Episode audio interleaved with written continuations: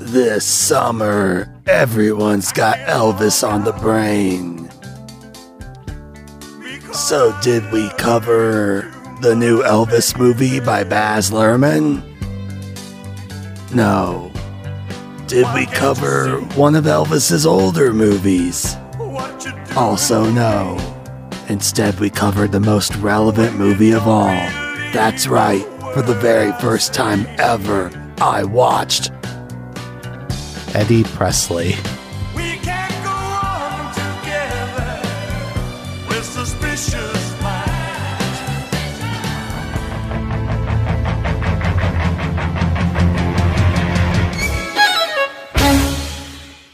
What is up, everybody? Welcome to Clear Tinted Classics, the show where I, your host, Jake Ryan Baker, watch classic movies for the very first time and give my nostalgia free opinions on them. And today is a very special episode, a special episode because not only do we have a guest, we have a first time guest, a fellow podcaster, a fellow director. It's so exciting to finally get to meet him and talk to him. Henrique Couto is on the show. It rolls off the tongue so well. Welcome to the show. I'm happy to be here, man. So happy to be here. I'm so happy to have you. I'm excited. Uh, I've been I've uh, seen your face a lot thanks to John's social media and stuff, but I've never gotten to talk in person and still haven't because unfortunately we're online. But Well, uh, finally getting at least face to face for once, and it, it's just fun. I just love meeting new people, and I love doing this show and having an excuse to do that. You know? yeah, meet new people, nerd out about films. Oh yeah, Like for sure. What, what what's better than that? Nothing. Nothing at all. You just uh, had yourself a pretty big trip recently, didn't you? Yeah, Just got back from Memphis, Tennessee. I was at the Joe Bob Briggs Drive-In Jamboree, Yeah. uh, which just dawned on me rhymes with Memphis, Tennessee. They should have really pushed that on the on the poster more. But uh, yeah, I went there uh, for three nights of orgiastic, nerdy fun. Orgiastic. uh, nice. That's the way they described it, and I agree. It was a lot. It was a blast, man. They they did a, a convention during the day, and then at six o'clock, the drive-in down the road would open up, and then we would do. They would do live events. They had a band play Whoa. every night. Um, and they, and it was like it was almost like a horror nerd revue because sometimes like uh, like Jonah Ray from MST3K came up and play and did a song. Whoa, that's Um, super cool. Yeah, and a couple other people did too, like uh like other uh, actors. Uh, uh one of the songs Kelli Maroney and Felissa Rose did the backup dancing, and I was like, I was literally like, this is like a horror nerd revue. It was it was the coolest thing ever. And then they showed stuff like Halloween three, hosted by Joe Bob with guests from the film. Uh, all kinds of really fun stuff. So I had a blast. It was it was a really great time, and uh, I sorely needed it because I, I work a lot. So I definitely could always use a break. Yeah, that's tough because I mean, you, I mean, you're doing the filmmaking thing full time, right? Uh, yeah, you, you ain't you ain't just whistling Dixie. I was right before we came on here. I was looking at a list of people trying to figure out if I need to file lawsuits. It's the best. it's it's a dream factory. Uh, Yeah. Show business is just a dream come true. yeah, it's uh it's tough and it's funny because I I think that does play a lot into the themes of today's film, but it is it doesn't matter like what your dream job is. There's always going to be some kind of uh push and pull and Oh yeah. downsides to everything. It's not all just sunshine and rainbows all the Well, time. I always try and tell people, I'm like, remember, dreams and nightmares are pretty damn close. they're, they're basically the same function. So why shouldn't they be somewhat interchangeable? Yeah yeah i mean it makes sense It- it's tough too because it's like if you finally get into a profession that you actually truly care about that also kind of raises the stakes a little bit in a oh, weird way God. where it's The like if you were scariest, yeah. yeah if please. you're just working some job like that's just like your nine to five to make some money it's easy to be like well that sucked but at least it's not like my hopes and dreams but this this is like way higher stakes oh yeah and and and the first few years my biggest fear was just getting where i was where i wanted to be doing what i always wanted to do and then realizing i didn't care for it very much. That was my biggest fear is i was like what if what if once i'm really doing this day in day out it just sucks?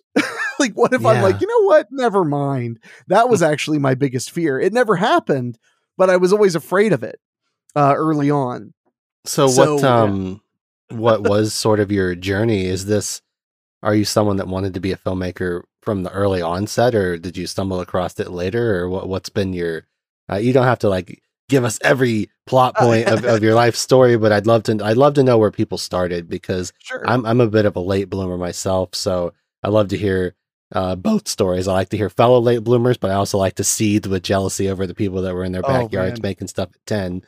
I was I was the prodigy of everything I did when I started because I started super duper young. When I was 12 years old, I had my own cable access TV show. Oh my goodness. And! I was the youngest I was the youngest producer at the station to do their own show without adult help. wow. Um so I mean other than you know the staff that's there to help you, but like right. I, I- mean, I- I, I- don't know if yeah. we've talked about it, but that's literally what I do. I, I work at a public access station yeah. At the library. oh, that's very cool. I, I knew you worked at a library and there was like public media involved. Yeah, yeah, Yeah. So I I never was that into public access, but obviously it's like I mean I I love my job. It's not quite filmmaking, but it's it's it's a it's a really interesting line of work for sure. Oh, sure. I can't No, imagine and- getting to work with like a prodigious twelve year old. That would be pretty in, intense. I just showed up and I was like, I'm gonna. I, I took the classes. You had to take these classes, so I took them, and I started making these little shows and making these little skits. And I basically lived at that access station from 12 till s- almost 16. I was there every Saturday and every Sunday, either editing or I was there doing uh, working on other people's shows, like running camera for other people. Doing oh sure, yeah, that's have you. definitely how it goes down there too. Yeah. A lot of the familiar faces also run camera on other people's Oh, yeah. shows, and Well, and it's a great way to find people to then help you on your shows. Yes, it's a great way to just meet, make friends that are interested in the same things as you. So that was that was my kind of the beginnings. Was where was this? Oh, that was well, that was in uh, uh Dayton, Ohio. At the this was at the Miami Valley Communications Council, although it was called the Miami Valley Cable Council when I was there because that was a very long time ago. I'm 35 now. I started when I was 12 doing like d- editing videos, and this was before you edited on computers. Uh, we edited SVHS deck to deck through an Amiga video toaster for titles. Right, right, yeah.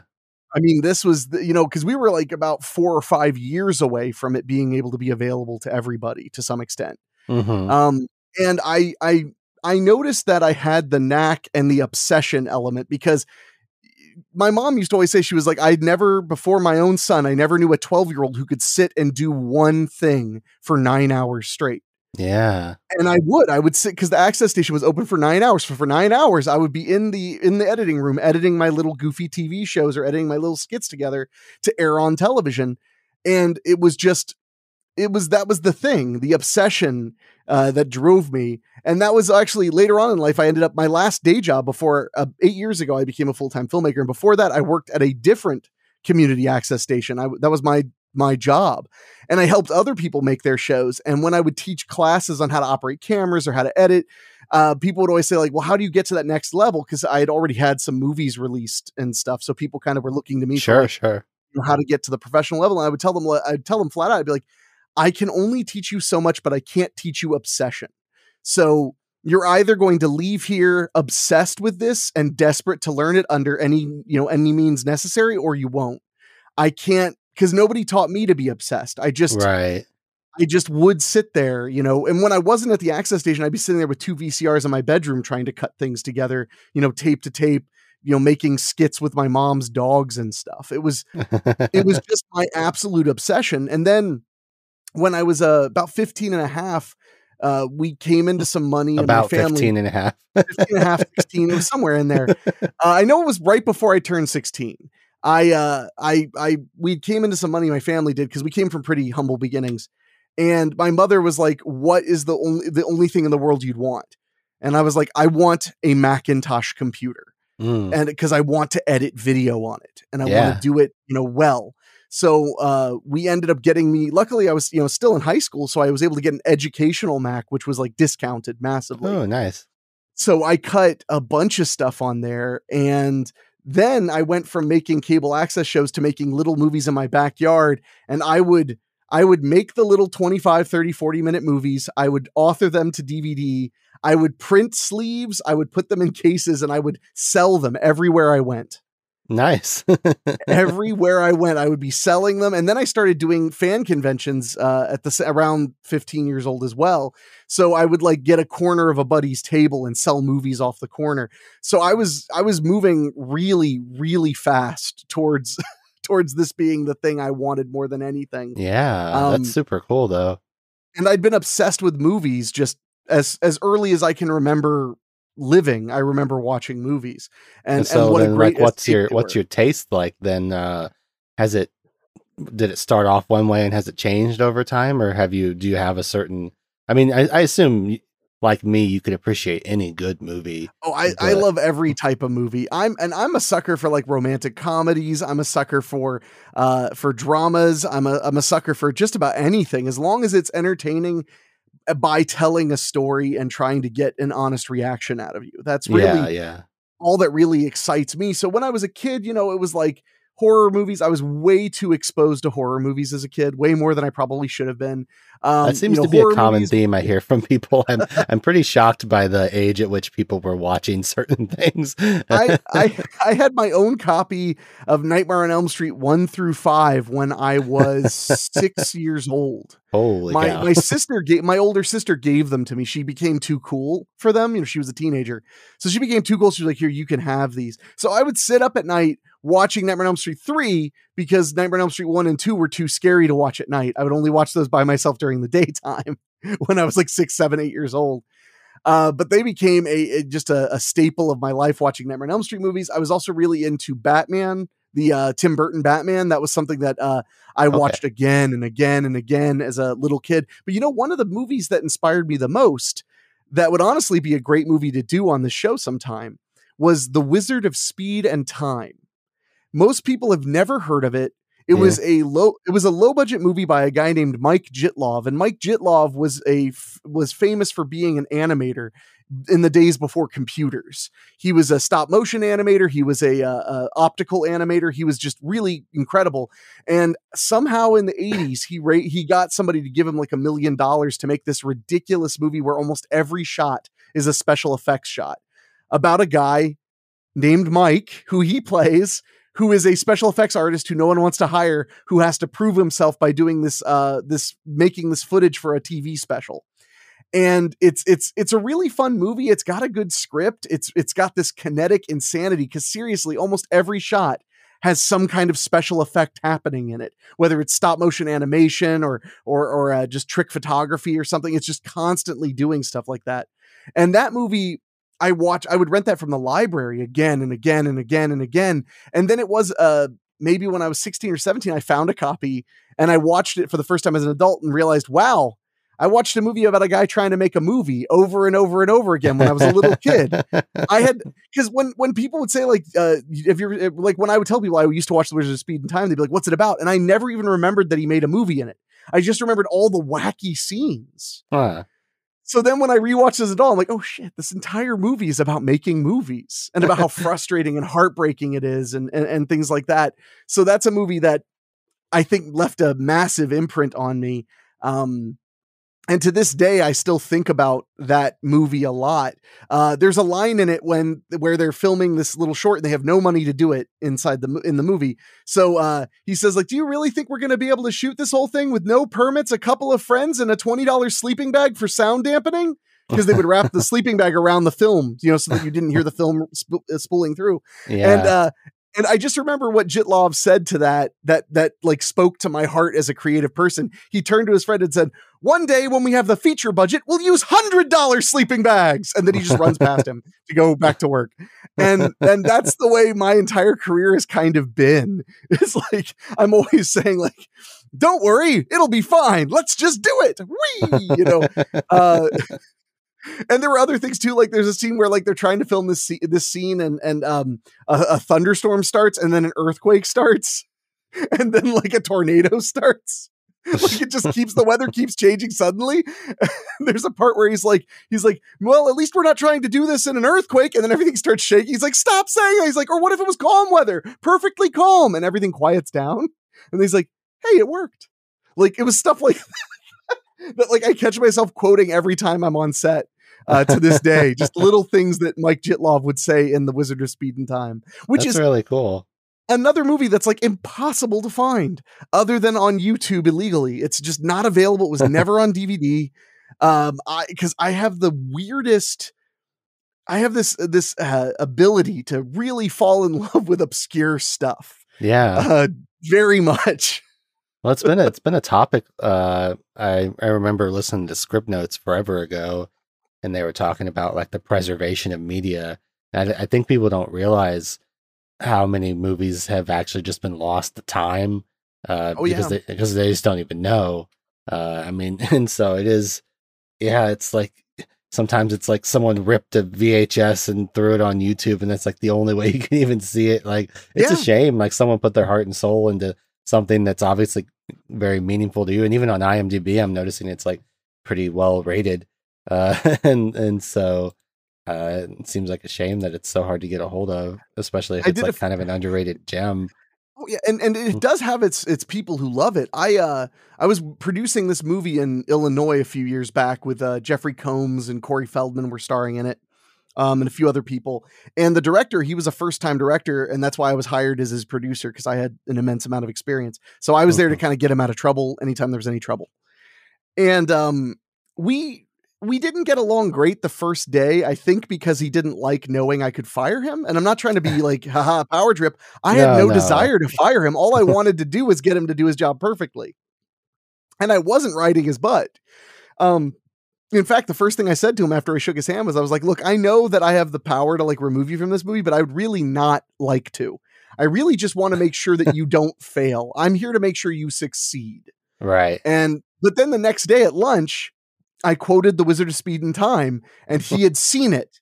And it was like Step Brothers. All of a sudden we looked at each other like, did we just become best friends? And he was like, Yup. You know. So and then the rest of that film, we would just like quote Wizard of Speed and Time to each other anytime things got tense. We would just, you know, holler lines from that movie at each other.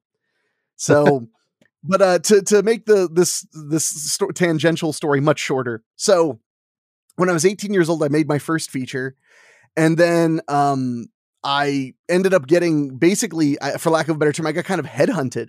I got uh, found at a convention selling my own movies, and I got recruited to work at a distribution company on the East Coast. So I went wow. straight uh, before I was 19. I had a job in the industry, um, which was crazy. Yeah. Um, and I was blown away. Um, so I worked there for three years and learned a lot. I learned like everything about the distribution business, especially well at the time in 2005, 2006, 2007 era, 2008. Um, and I worked in their marketing department. I went to conventions. I, I learned to sell because that was the big thing. That the reason they hired me, they were like, "You're willing to sit and talk with people until they buy the movie." And I was like, "Well, yeah. How else do you get them to buy the movie?" They were like, "You'd be amazed how many filmmakers don't understand that." yeah. and I I had no clue just how uh, correct they were. So so I used my my knowledge working there. Uh, eventually, I, I left that job and decided I was going to try and figure out my own stuff. And uh, so then I made another movie, a second film. Um, and that film I was able to sell into national distribution through my old boss. I just called him up on the phone. I was like, I think this is something you'd want. And he looked at it and he was like, All right, let's do it. So uh, yeah. from there, I from there I did it again. I sold him another movie, and then he and I partnered on making Babysitter Massacre, and we partnered on making a few other horror projects. And that was just the beginning of things kind of going crazy. Uh, like just I was constantly making movies and constantly making movies, and then eventually in 2014 I got fired from my day job, and I was like, you know, I should just try this all the time because I had just sold a kids movie to like uh, the United Kingdom and Germany and France and a few other places. So I had some money in the bank, uh, not enough by any stretch of the imagination. but I, but I, but the fact that I had like it was a big deal the moment I realized that filmmaking was no longer causing me to be broke, but was instead causing me to be less than broke.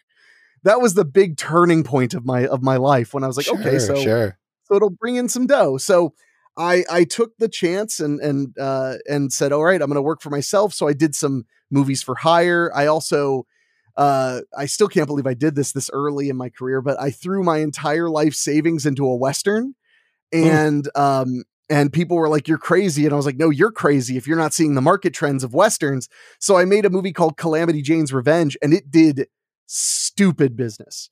Um, I think that movie ended up making me 15 times my investment. Wow. Um, yeah, it was. It might be more. I'd, I'd have to actually like look at my books.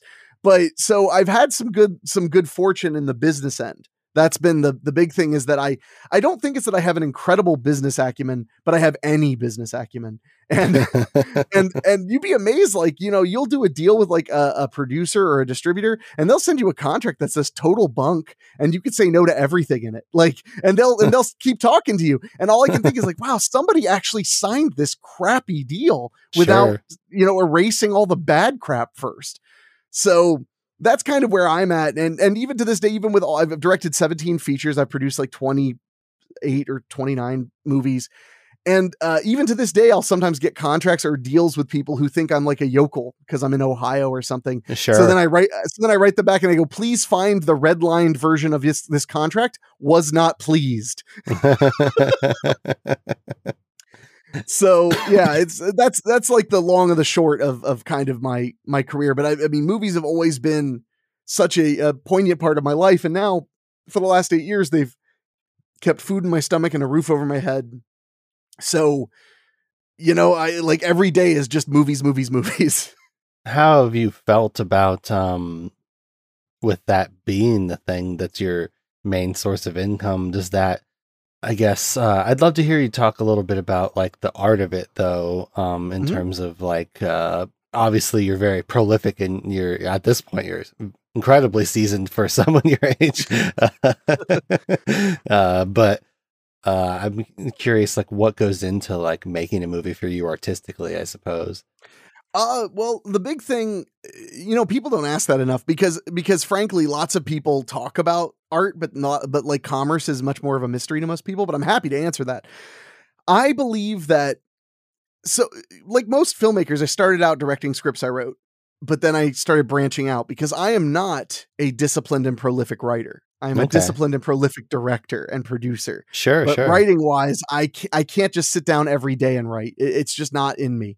So what I do is when I develop a concept with a writer, I try to know what I want the emotional the emotional balance to be or what I want the theme to be to some extent Mhm. like um like that western calamity jane's revenge that's a movie about what strength is and what society says strength is because calamity jane in the film she is on a revenge spree killing all of the men who were involved in the murder of wild bill hickok the only man she ever loved. But the entire point of the movie isn't that she's just going to shoot everybody and all this stuff. The, the entire point of the movie is that she cannot be made of stone even though that's what she believes she has to be and that's what calamity jane's legend was that she was kind of made of stone hard Mhm. and whatever so the without much of a spoiler the climax of the movie is not her you know having a shootout with the main bad guy the climax of the film is when she finally after a whole movie of almost she finally cries about the fact that bill died and that she Mhm. misses him and that after everything she's done she knows she's not going to get him back and to me as a as the director who only you know dabbled in what the screenplay was that was what i found meant the most to me like Mhm. like to me i was like that is what tells you everything you need to know about this movie is once she starts crying and allows herself to be human that's when she truly allows herself to be strong and to be i don't know something better than she was at the beginning of the film right, right, so- yeah. yeah. And once I know that, once I have in my head that, oh, well, when we get to that point, I'm going to do that, every other artistic decision I make is informed by knowing I'm heading to making that point. Yeah, yeah. And it allows me to kind of, in a very, a very, and I'm not, you know, known for my subtlety, but in a very subtle way, it allows me to kind of infuse everything with the one the theme that I see as the most important. Um, and sometimes I'll be making a film, and uh, halfway through shooting, I'll realize that the theme that I don't believe in the theme that I established initially. Because after seeing how the actors are doing it, after seeing how I'm filming it and how it's kind of grooving with my sensibilities, I'm like, oh no, this movie's not about this. This movie's about this okay. and and and but it's funny because it's like it's almost like all i'm doing is not denying what it's already trying to be yeah, yeah, yeah. because you know i mean because once you're right i mean like i, I haven't had heard anybody say you're very seasoned for your age but you're you're right like by the by the ninth film it, it, they almost make themselves in some ways. like I know how to set a camera down. I know how to to to get the lights where I like them. I know how to listen to the actors perform and, and and tell them what I like. And I also know how to get just the shots I want to convey certain things without really having to to think about it that much. I just kind of go. And usually by like the the end of the first or second day, I can really tell what I'm going for.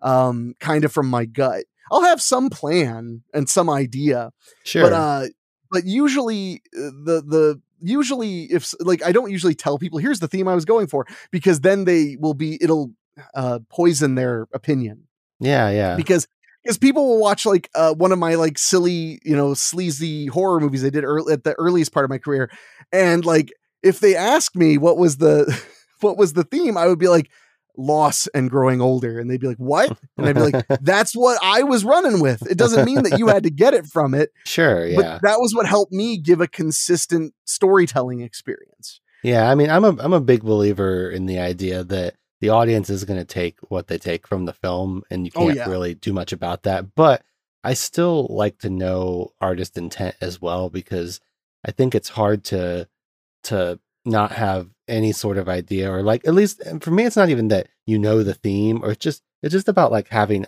somewhat of a connection to the material and it doesn't even it doesn't even have to be some deep thing where it's like oh the my deepest darkest fears are on the page and on display here like i, I saw recently that you were you helped produce like a like kind of like a sex comedy type movie Yeah. the the beach uh babes Is that what it Babe? Beach. Babe Babe Beach. Beach. Yep. Um, and it's like that's still to me. It's like if you grew up loving those kinds of things and you wanted to make a film that's in the vein of like Euro Trip or Road Trip or those kind of movies, like that still to me is meaningful because that you Yeah. like that kind of stuff and you want to make that kind of stuff. It's like so I'm not even like uh oh yeah. I, I love when directors have like big deep themes that they're going for and I love hearing what you're saying about Calamity Jane. It makes me really want to watch it. Uh but you know, even stuff like that, it's like it's just as long as it's what you like and you're doing what you want to do and Yeah. you're being honest, I guess is the biggest thing. Uh Honesty is super important because audiences can smell a rat real fast. oh yeah, um, for sure. But I do I do want to say bay Beach, one of the things that attract so Cagney Larkin, that was his he directed it. I, I brought him into the project to direct it and write it. And he he shot it down in South Carolina and a little bit of North Carolina.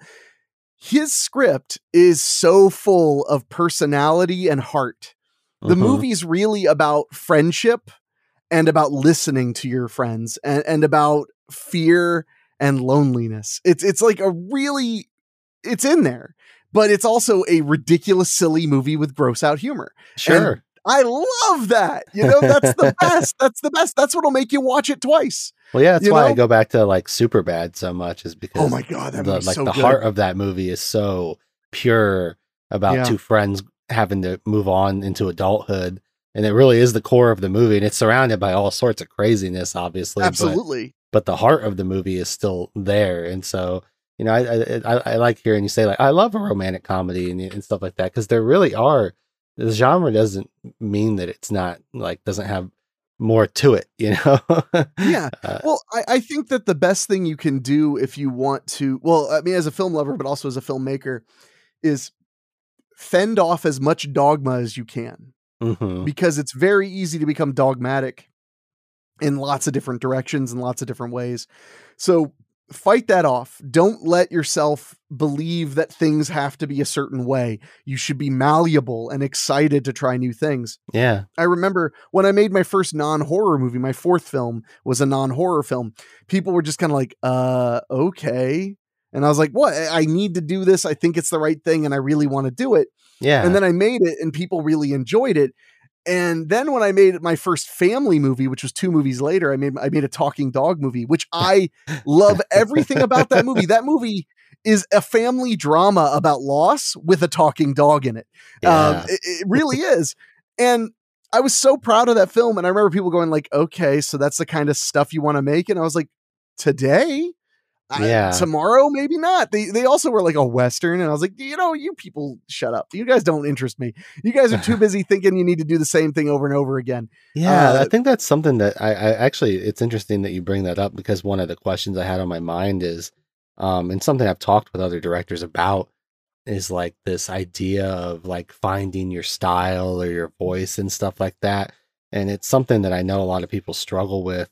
It's something I definitely struggle with. Like, you know, uh, like say I'm on a dating app or whatever, and I say like, "Oh yeah, I'm like a filmmaker or whatever," and they're like, "What kind of films do you make?" And I, I never know how to answer that question because Well, I'm sure. like, I'm like, I guess all I can say, I, I usually say, I don't make pornos and I make non-fiction uh, narratives because, like, if you're asking for a genre, I don't have one because I will do anything that catches my fancy.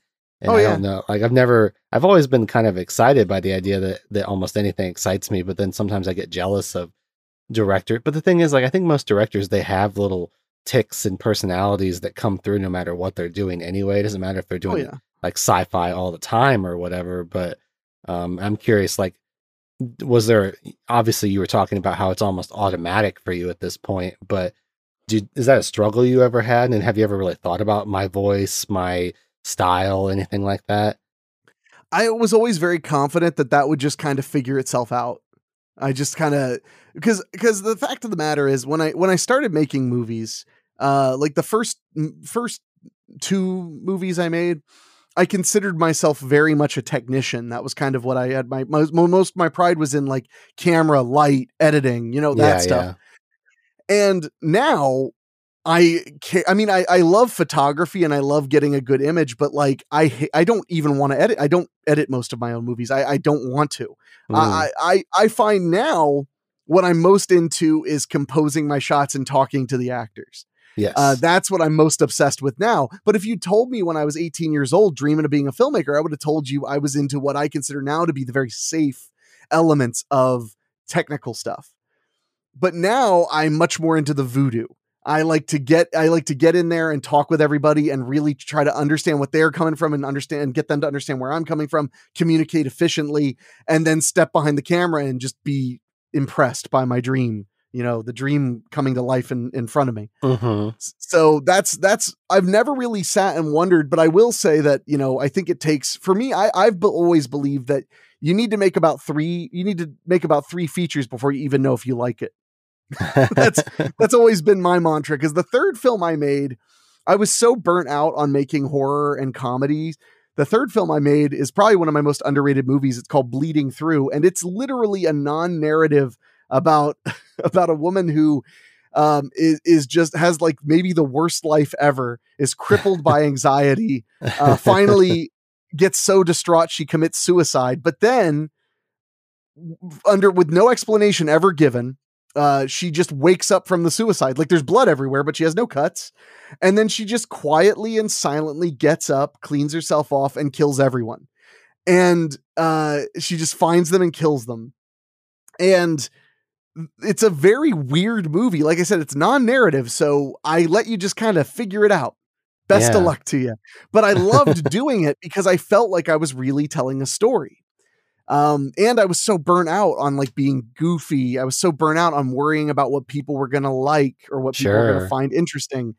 And the funny thing is you know i make a lot most of the movies i make are definitely commerce minded but I, i've really stopped caring what people will will think overall. My biggest concern is getting the film to exist yeah. because that's the hard the hardest two things are getting the film to exist and getting the film to make money Mhm. so, you know, you do those two things. So for me, I just try to make a film that I think is entertaining. And then everything else, who gives a shit? Like at the end of the day, and especially that's why I like doing quantity too, because I could just take as many risks as I want. And then if you don't like that one, well, then just watch the next one. The next one's already coming, you know? yeah It- yeah it's yeah coming right up. And yeah, I was, you know, I was- vary I was so much. talking to a director friend of mine too, and I, something he said really stuck with me. Where he said something like, "He's like, well, I'm going to try some different stuff because like I need to try different stuff to see what I like." And I was like, Yeah. "That's really that's a great point because sometimes I think it's easy to fall back on old habits, and you never know what you're going to enjoy until you try something crazy, and you're just like, oh shit, okay." Uh, but yeah, uh, I yeah, I, I sometimes I do wish this was more of an interview type show because I, I could talk about filmmaking stuff for hours. But you know, speaking of like your film taste, I'd love to know uh, like I guess specifically, I feel like there's got to be a story behind Eddie Presley and why you wanted to cover it for the show. So I'd love to start with that. Absolutely. So when I was uh, 16 years old, I I started working. My first, technically, my first job ever was actually working as a convention person for Tempe Video, J.R. Bookwalter's company. When I was a teenager, uh, it wasn't really a job; it was like commission work. He would send me the movies, and I would book the the convention, and then I'd go sell the movies. And because of that, J.R. and I had quite a rapport. And at one point, he put out the original Eddie Presley DVD. He's the, Okay. the he was the distributor, and he wrote me and said, "Hey, I'm mailing you a copy of our new release, Eddie Presley, because I think you need to see it. Because I think anybody who's creative needs to watch it." wow. And I'm I'm 16, so I'm like, okay, cool. You know, I'll watch it right after I finish watching Evil Dead. Ah, I'm so cool. You know, I'm edgy. so I put on Eddie Presley, and when it was over, my jaw was just like hanging because I couldn't believe how much I, f- I, I how much I understood about the the sense of like the sense of joy in knowing what you want and the sense of absolute powerless misery in knowing what you want. And and a lot of people jokingly call it Eddie DePresley because it is a it's a sad movie. And and and I so when I was 16 years old I no joke I would spend the weekends when I was like doing whatever you know uh, writing or, or or working on whatever stuff because I was very busy teenager I, I dropped out of school right when I turned 16 and only wanted to work on movies until I had to get out of the house so uh, I would watch it like I would watch the original cut and then I just watch the extended cut and then I watch the original cut and then I watch the extended cut and then I watch the original cut. I, I must have watched the film a hundred times as a teenager, no joke, like legitimate hundred times. And I I just there was something so powerful about the idea of following your dreams, even if even if it's stupid and even if you're not that good. Who cares? Because it's your dream, god damn it yeah. it's yours and that's what made that movie really special to me well then on top of that um when i made after i made my third movie the non-narrative crazy movie i kind of felt burnt out because the guy who helped finance that crazy movie he went crazy and made my life kind of miserable. And so i actually had a moment where i was like you know what? I almost feel like i don't want to make anything anymore. I was very low. Yeah. and and I remember talking to an old friend of mine on the phone, and he was like, well, "What what movie would actually make you happy to make?" And I hadn't thought about that in a while, so I was like, "Well, I want to make something sad and funny. And like Eddie Presley." you know, something along like that feels that way. So I made a movie called Depression the Movie. And it's one of my proudest pieces. It's probably the most me movie, the first movie I ever made that was entirely personal. And I didn't care if anyone would like it. As far as I was concerned, maybe after it was done, I'd never make another movie again it ended up being a huge success for me. Uh, at that time, it was a crazy success. It paid off all of my debt from s- from reckless filmmaking. I, I, but the craziest thing about it was, I was at a con- I was at a film festival that treated me like total dog crap, and when I left the festival, I went into the convention area, and Jeff Burr, the director of Eddie Presley, was there, and I didn't know he was going to be there. So I walked up to him and I and I and he was talking to somebody. So I, I picked up a copy of Eddie Presley out on the table to have, to buy it so he could sign it. And when I walked up and handed the movie to buy it, he he picked, held up the movie. He was like, "You want to buy this?" And I was like, "Yeah." And he was like, "Have you seen this?" And I was like, "Yeah, it's one of my favorite movies that I've I've ever seen." And he was like, "Are you serious?" So then I quoted a couple of lines from the movie that I I've memorized forever. And Jeff and I ended up talking for uh, 45 minutes until the show closed That's he so gave me his phone number. He gave me his number, and we ended up chatting on the phone. And he wrote, I sent him a copy of Depression the movie when it was done, and he wrote me this amazing review telling me that my he'd watched my other stuff because I sent that to him ahead because he asked. But he was like, "You are entering a very special part of your career now because this is a film nobody but you could have made. Like nobody else could have thought of all this stuff. This was all you." and uh, and he was like, and that's important. And for those who don't know, Jeff Burr, I mean, he's a he's a blue collar working filmmaker. He made uh, you know, Stepfather 2, Texas Chainsaw Massacre 3, Puppet Master 4 and 5, a ton of kids movies for Full Moon. Um, he's done everything, but he also made Eddie Presley. And Eddie Presley was a film he made for his soul. That's the way he put it to me.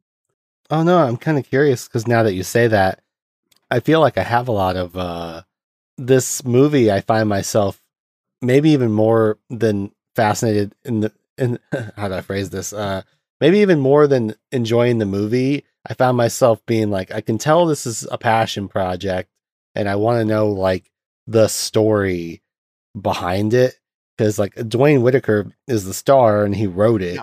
And then you have Jeff Burr who is kind of famous for like all these different like late in the franchise sequels and stuff. Like obviously a fascinating career, and from what it sounds like, uh, Yeah. a, a great dude. Um, but like I would have guessed if you had asked me, knowing nothing about the film, this was all Duane Whitaker.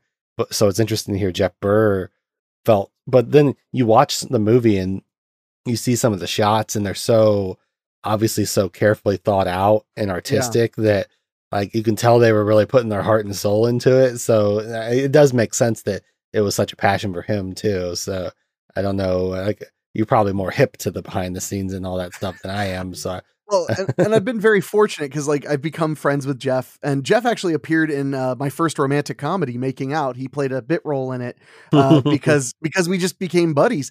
And Duane Whitaker and I have become pretty decent friends too. Later Oh, on, I met him. Um, he actually uh, gave me a first draft of Eddie Presley, uh, the screenplay, and Oh, it's uh, it's it's it's it's a bit different. You can actually, when you read the script, you can really tell where Duane's um, you can tell where Duane's sensibilities end and Jeff's begin, and vice versa because interesting. you can really tell what like Jeff was really into in the film versus what Duane was really into from writing it. The entire movie came from Duane Whitaker's one man show, Eddie Presley. oh, that makes sense. He used to do a one man show, which was just the third act of the movie. The part where Eddie does his performance and the tape gets eaten by the machine, and he just kind of goes on like a Lenny Bruce diatribe in front of the audience and lays out his entire story. That was actually a one act play that uh, that Duane used to do. Okay. so that's that's the the the basic origins i highly recommend the commentary track on the dvd will give you incredible insights into what went into making the movie um how they they rate he uh jeff burr the reason jeff burr was able to make eddie presley is because uh when he he was at a, a restaurant in la talking to these texas guys who had a bunch of money and trying to get them to finance the movie and uh tobe hooper came in to the restaurant and stopped by and said hi to Jeff and shook his hand because Jeff uh, asked him for his blessing before he made Texas Chainsaw 3. So literally, Tobe Hooper came by and said hi to, to Jeff and made him sound like a big shot. And then these guys got to meet Tobe Hooper. And the second he left, they were like, all right, we'll fund your movie.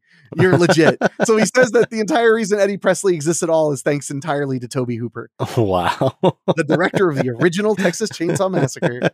Um, yeah. so wow. it has all kinds of crazy stories like that. Or like the film was shot on 16 millimeter because uh, then they could have 24 days, I think it was, a filming. Because if they shot it on 35, they could only have like 10 yeah. days of shooting. And he wanted to get that, you know, which you pointed out, like the really thoughtful shots and the really, you know, planned out everything. And that's, and that's, to me, the movie just everything about his heart and soul. The the the solo guitar for most of the uh, score. Uh, you know the the realism of of Eddie being you know a guy who lives in a van.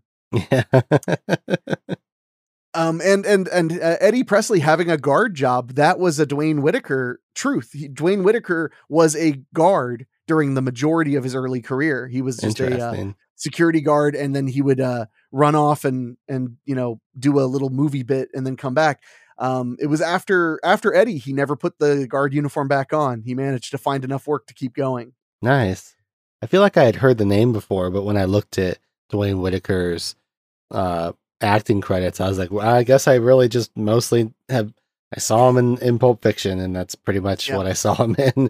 Uh, but to well, be he's, fair, he's just he's just a character actor guy he's just been in everything it's hard to really nail him down yeah, I mean, I, I've seen The Devil's Rejects, so I guess I must have saw him in that. Uh, and and there's a couple other like Dusk Till Dawn too. I've seen, so I'm sure and I he was in him. feast He, was Yeah. uh he was uh, in Feast. He was like a truck driver, I think it was in Feast. I mean, he's like the kind of person that would be so fun to sit down and talk to. Uh, He's the best I'm chat sure he's like seen it all, and it's just like, yeah. I mean, they, this being a one man show that he used to do, like it really the pieces all add up for sure in terms of like how this uh came to be. And if people don't know, um, because this is a pretty underseen movie, and we actually had to delay doing this episode because I foolishly assumed I could just watch it. Uh, and then, like a couple days before we were going to record, I was like, "This is nowhere, even I was illegally." like- uh, yeah, I was like, I'm sorry, it's eBay or nothing on this bad boy. I was like, I, you know, I will gladly pick up this DVD because it's only like six dollars, but it's going to take a bit to get to me. Uh, so, but and if people don't know, uh, we'll go through the movie, the actual plot, but just as a baseline, Duane Whitaker, uh, who you might know as Maynard from Pulp Fiction and things like that, uh, he's sort of this down and out guy who used to do an Elvis impersonation, doesn't really get work as it anymore. So he's he's just kind of a down and out guy. Seems like a nice guy. He's got a seemingly nice girlfriend. He's got a security guard job that it's he's struggling at. Uh, and then like the the the the meat of the movie is uh, this guy who has this dive bar is looking for people to like bring people in. So he see he's got a Eddie's like headshot, and he's like, you know what, I'm gonna have him come perform or whatever.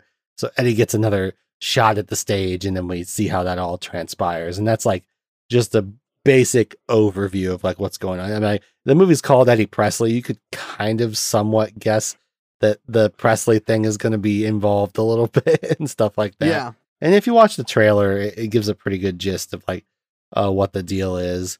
Um, but yeah, that's it's man. I mean, I definitely understand now why it's such a meaningful movie to you, and to discover it at such a young age and grow up with it and stuff. And and I do think that especially uh, creative type people, there's going to be a lot to dig into with this film. But I also find that I've been saying this a lot uh, on the show lately is that the more specific you get, weirdly, the more universal your film is. Because if you get really insular and specific with what's going on with your characters, for some reason, it makes it easier to focus on their struggles as opposed to just being like general. It's like you watch a mm-hmm. movie where a guy's like down and out in a van trying to become an Elvis impersonator versus a guy who has vague business job. The down and out Elvis impersonator is weirdly way more relatable because for some reason you're able to grasp what they're doing and now their internal struggle becomes easier to track as opposed to you sitting around going what business do they do i don't he's like in trade or something like i don't like like I, i've been actually realizing lately that movies that are very vague with those details are actually more confusing and less relatable in a weird way trying to Yeah. be more universal actually makes you less universal uh, yeah, the minutia kind of pulls people in. The, the- Yeah. the, minutia of what they what they do and where they are and stuff. It, it it it just fills in the the blanks and allows you to kind of fall in and and swim around in their world a little bit. yeah I you feel you feel a part of it you know Yeah. and uh I, w- I will say like I, I I- I don't have a ton of i wouldn't even call this a criticism but i did find it funny i was like i, I don't know what the culture of like early 90s hollywood was but i did have a moment where i like stepped aside and was like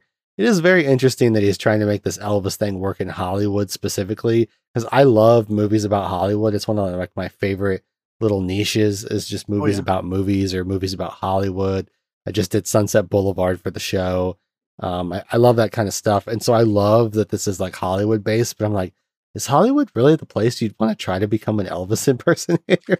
that seems like like like you'd be doing so much better in like Vegas or Reno or uh Branson. well, that's the thing is he didn't see himself that way. You know, that's the that's the weird thing about Eddie's Eddie's tribute to the king. He didn't see himself as an Elvis impersonator. He saw himself as an Elvis tribute.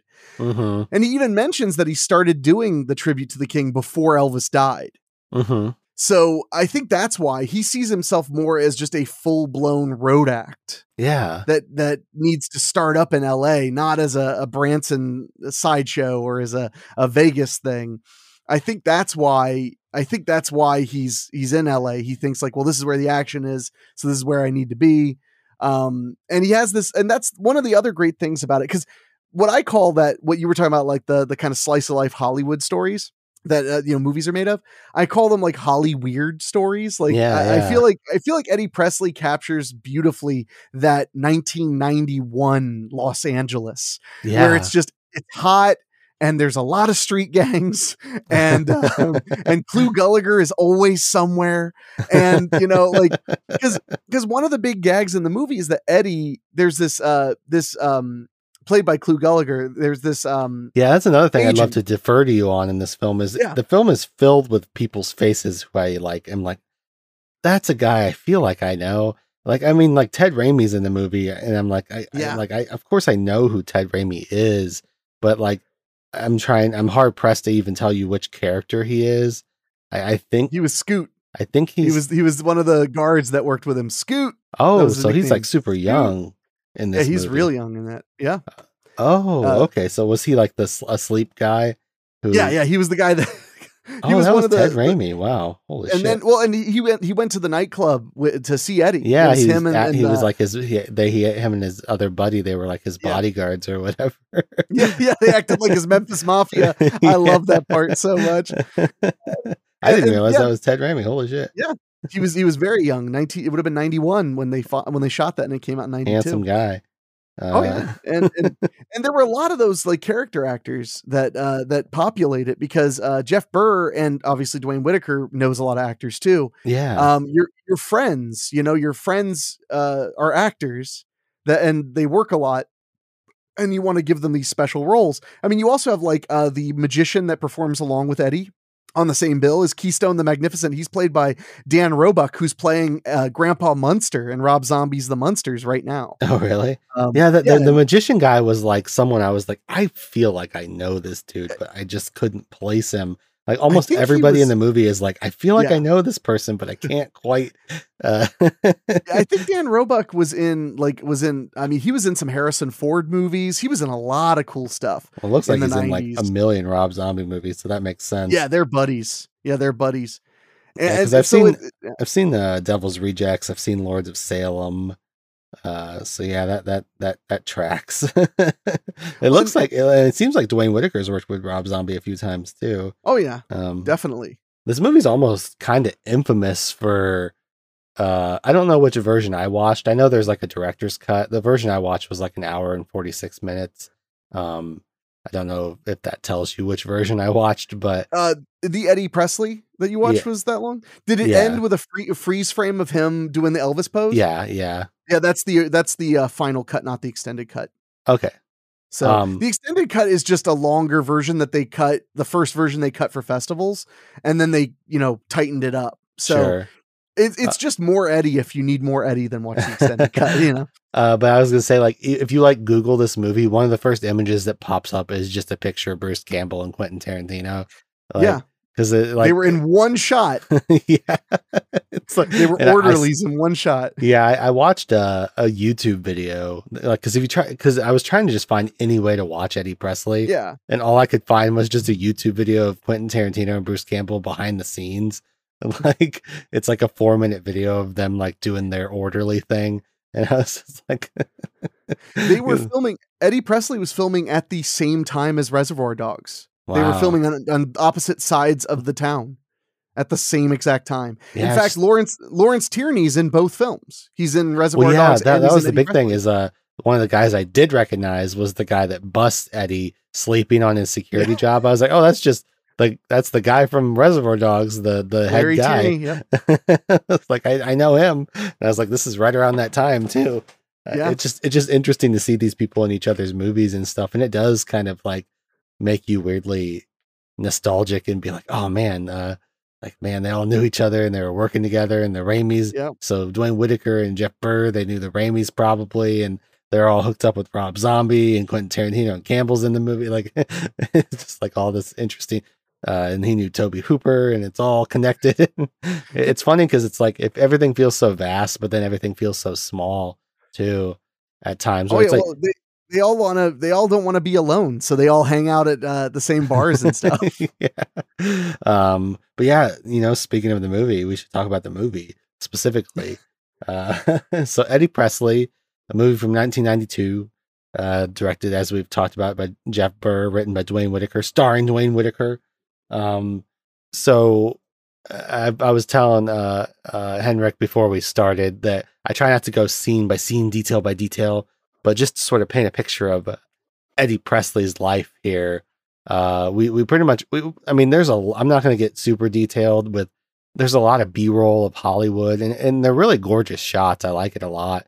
Um, helicopters flying around and just giving you a vibe of the city, especially like the grittier, dirtier side of it for sure.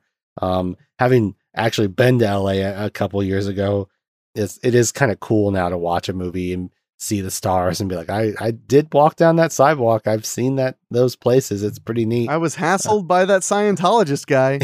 yeah. Well, I forget that that Hollywood Walk of Fame street. I just wanted to see it, and I uh, the one uh, tourist thing I fell into was a guy caught my eye and like pressed a CD into my hand and was like, "Hey man, you know we're selling these CDs." He's like, "Where are you from?" I was like, "Uh, like Indiana." He's like, "Oh, word! I got people in Indianapolis," and I was like, "Okay." And I was like looking. I was like, "Wait, why do I have a CD in my hand?" He's like, "Oh yeah." It's like I was, uh, you know, that's whatever you want to pay for it. And I, I like was like, "Okay, here's a five dollars." He's, he's like, "There's a lot of songs on that, man." I was like, uh, ten dollars." uh, and, like, and I was just, and then I, it took me months, and I finally put it in my CD player, and of course, it was absolutely terrible.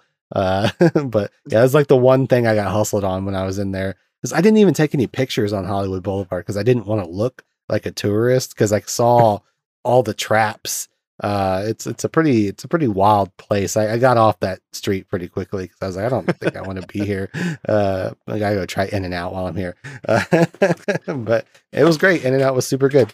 I'm glad I tried it. Uh, but I do like of all the B roll in the movie, my favorite shot is definitely it's a little on the nose, but they have the the flyer that's been all beat up on the Eddie Elvis Presley star and the Yeah, Eddie like yeah. covers the Elvis and it says Presley. I was like I was like, you know, they were excited about that shot for sure. Oh yeah, that was a beautiful shot. Uh but yeah, so uh, basically to sum it up though, like our main character is Eddie Presley. He's uh, we find out later in the movie he literally had his name legally changed to Eddie Presley. Um Yeah. People on the street seem to know him just like like uh houseless dudes just are like hey eddie what's up? So you're like okay i guess he gets around. Uh Well, but it's he good to make friends with those people. You know, when you live in a rough part of town, it's it's good to make friends. Yeah uh, friends uh, keep you safe. he just fully uh he fully lives in a van. Uh he's like also a houseless person. And and i mean i'm i'm all i'm all for a down and out protagonist for sure. I i did feel i find it to be an interesting character facet because i the movie does kind of imply that this doesn't necessarily have to be how he lives uh because you know his girlfriend is like you could stay over if you want uh and he's kind of like he's almost like too proud to accept it and he has a job. I mean, he loses it in the movie, or at least gets suspended for a while. But I'm like, he's making money. Like, I don't know if I, was, I was like, is he? Uh, how bad is it that? Um, but I mean, I I, I love the van stuff. It, it all the B roll is is fun. Uh, but yeah, pretty quickly we he visits uh this diner where we meet his girlfriend, whose name I don't know if I ever caught. And, Um, uh, that one's a little stuck on my brain. I'm not not sure what her name is. Yeah, and but she seems nice enough, but the way we meet her is for some reason this gal is in the diner trying to schmooze her. Uh Yeah, trying to like- get her to do a porno. Yeah, she's like very into her and like feeling her up and stuff. And I guess that'll pay off later. But she she's like, oh, that loser. Uh, and and the movie's like rife with weird little characters here and there. Not a lot of them get a ton of development, but you know when Eddie first walks into the diner, there's this bald guy with these like crazy bifocals who, when Eddie walks by, he like holds his hands up like For a for, cigarette, for a yeah. cigarette, and just every time Eddie sees him, he like sighs and gives him a Gives him one. cigarette, which is also very amusing to me as someone that's so broke they live in a van. He's got to like pay a cigarette toll every time he walks by this dude. Uh, it's like tough times uh, for Yeah. Eddie, but um, and that was another part of the movie that was like I always struggle with movies that are I wouldn't call this movie like a vanity project by any stretch, but because it's like written by Duane Whitaker, starring Duane Whitaker, I always am a little like, hmm, he's got this super cute waitress girlfriend who kind of, even though he's like literally living out of a van and kind of a loser, she's still, you know, gives him the time of day. and then simultaneously there's this other gal at work who's like head over heels for him too and it's just like I just can't imagine writing a script where like two women are in love with you, even though you're just like so like this literally a loser. and it's like, I, I don't. Uh, there's a big power to being a funny guy, yeah, it's and, like, and Eddie is a very likable person, though. yeah, it, it that that was like the push and pull was like I was like he is very nice and he's obviously very charming and it, it just being like kind of funny and having a personality does go a long long way but it is it's like I, I feel like there's like that's like a mental hurdle if i was writing a script for myself i don't know if i could ever get over and just like yeah she's in love with me and she's in love and yeah things don't necessarily work out with the the diner girlfriend too well so you know there is that layer of it but Well, and there's also the fact that the diner girlfriend is kind of fair weather. She's Mhm. kind of she kind of loves Eddie, but she also wants Eddie to change a lot. Right. Yeah. And, I, I uh, assume if he announced he was giving up the Elvis Presley thing, she probably would be like, cool, that's good. Uh, which Yeah. is, you know, now not you can really work what for you my want. dad or something. Yeah, it's not really what you want from a partner. So there, there's Yeah. definitely like layers to her character for sure. well, and, Um, and that's the thing though is is Eddie is caught up with the glitz of the fact that she's just a very beautiful waitress. Yeah, yeah. You know, he's just caught up with that. And then the girl who's uh always like so afraid of him because she has such a crush on him at work, he's oblivious to the 10th degree. I yes, mean, he is yes. he is so oblivious to the fact that she is into him and that she is a very legitimate person. Yeah. And so, she's so, you know, she's so funny and cute. Like I love her character. She's like just like always stuttering and saying like eh, just like I do love the personality that they give a lot of the side characters. Like they feel very lived in. Uh Yeah. even if even if you're not following them for giant subplots or anything, you just kind of really get a feel for what their deals are. The club owner, he's just so over it and exasperated and it's like, yeah, this is the kind of guy that owns a a d- dive bar like this. He's just kind of like, yep. Uh, and like even all the little acts that come in to try to try out for his show, you just you just get a sense for everybody's deal. Smokey, the bartender, like just it just keeps cutting to him. He's like, this guy sucks. fucking loser. well, and, and and one of the big things that Eddie pushes that I think is really valuable is the uh, the Sid. Uh, so Sid, the guy who is a uh, agent that hangs out at Yeah, the diner, yeah. that Eddie is like, I just got to impress Sid, and he can make my career in two seconds. Sid is a washed up has been loser Yes, who just course. hits on actresses. That's and he's an old man. He's a creep. Oh, And then- like the creep to the tenth degree. Like this Yeah. guy is like Lynchian level creep mode with his jet black hair and his white eyebrows, like clearly dyed hair. And he's got like this whole spiel about, yeah, that's why I don't really deal with men anymore. Only women, because men are too crazy or whatever. Too And he's like up. clearly Yeah. worthless and he's just using this as an excuse to like hit on women and just like he's so gross. And it takes eddie to a new level of like sad for me when i realize like because every time he looks over at him i'm like I, i'm like oh yeah he knows this guy's like kind of piece of shit. And then when he's like fumbling over himself to try to like impress him i was like oh eddie come on. This guy fucking sucks. What are you doing? And and that's kind of the point though is is everything in show business is just the blind leading the blind leading the blind Yeah. because then the club owner um is like a, a sweet guy with good intentions. He's he ha- he is completely out of touch with Well, yeah, with he, he thinks that magician is entertain like a genius and yeah like exactly he thinks keystone the magnificent is going to turn the club around yeah. but he's just a cheesy magician.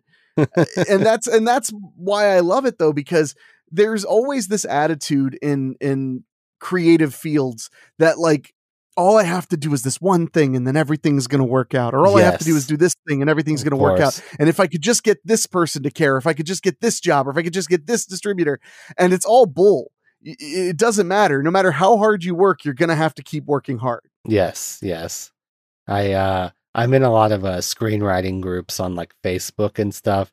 There was a pretty popular post recently where someone just popped on and was like, "Look, I wrote a great screenplay. I know it's great. I don't need anybody to read it or tell me it's good. I just t- connect me with an agent so I can sell it." And just it's just like comment after comment of like, I think this is a joke post, but if it's not, uh, you're a fucking Yeah. psycho, and it takes a lot of work. It's not you don't just come on and say, "Give me money, I'm a genius writer." Uh, it's like, like people. It, I, I know that's why I appreciate you talking about like, oh, do you want to become a filmmaker? Well, you got to have this level of obsession. Or you know, a question I get a lot at the access station is, uh, people just want to cut straight to, "I'm famous." Like I've had people literally tell me like, "Well, how do you get a video to go viral?" Or how do you get this or how do you make money off of this and i, I just always kind of jokingly go hey man if i knew the answer to that you wouldn't be talking to me right now because i wouldn't be here uh, Yeah, you'd like, be talking to I- an empty chair.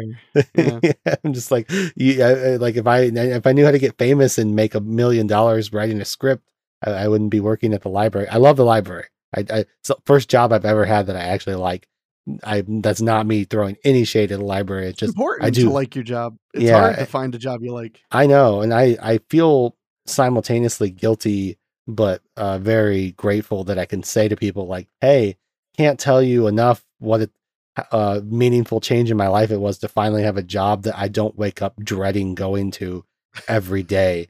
Uh, because that's all I ever had before that. Because I worked in nothing but factories before I started working at the library, and it's fucking miserable. And it's just like, and yes, there's downsides to trying to be a filmmaker in the marketing and I'm literally in the middle of a thing right now where I'm trying to help out with a feature film where there's a lot of caveats that are coming with the the money that's being invested and I'm just like this is a fucking tangled nightmare but I'd rather I'd rather unweave this crazy web than uh throw musical instruments in a box for shitty people and terrible managers so I mean it's just you know it's it's a trade off for sure Well, You know, a, a, great poet once said, "Mo money, mo problems," and it's always been true. Yeah, and another one said, "I got 99 problems," but just kidding. Uh, but yeah, you know, and it, it's funny because later in the movie, I, I, I do like when Eddie's given part of his monologue and he's like doing word for word his mental breakdown in that uh, restaurant, essentially. And one of the things he like yells at them is like, like it's simultaneously pathetic but also very meaningful. Where he's just like, "You don't know what it's like to." play to a crowd and blah blah blah and you'll never know You'll- You And- know those moments? Yeah, it was it was those moments. yeah those I've had moments those and i was like shit Maybe like, not a full set of them, but I've had some. yeah Yeah. and so it's it's weird because it's like you're kind of sad and pathetic right now but it's also like i do kind of respect you for at least going for it uh it's it's it's a pretty great like double-edged thing that they're able to walk uh but yeah um we find out that eddie he he works as a security guard but it's not going super well uh he No. into, he's being interviewed by this guy who i don't know what this dude's deal is uh he He just hates Eddie. He just Uh, hates him. well, the the guy that the Reservoir Dogs guy hates him, but this guy that Oh. he's talking to in this uh room, Oh, like- that guy. yeah, Yeah, he- yeah. he's the like guy who talks like a Nazi. yeah, and he like he's like, were you? Because you find out that Eddie like snuck a shower in on a job. Yeah, he took a shower when the place was secure. And the guy's like, he "So you in a were-. Guy's like, so you were naked, and he like starts like sucking on his pen. I was like, what is happening right now? And he's like, well, I was I was naked when I, I showered naked, but uh, I had on. But uh, when I was found, I was in the process of getting back into uniform. I had on a white shirt and the regulation slacks. Yeah. uh, it is funny because like the guy starts massaging his shoulders, but then he's because Eddie's like, well, that supervisor's kind of mean. I mean, you can agree, right? And the guy's like, guess what? I'm glad he is because that means you guys will work harder. I I like, like asses on my team. yeah.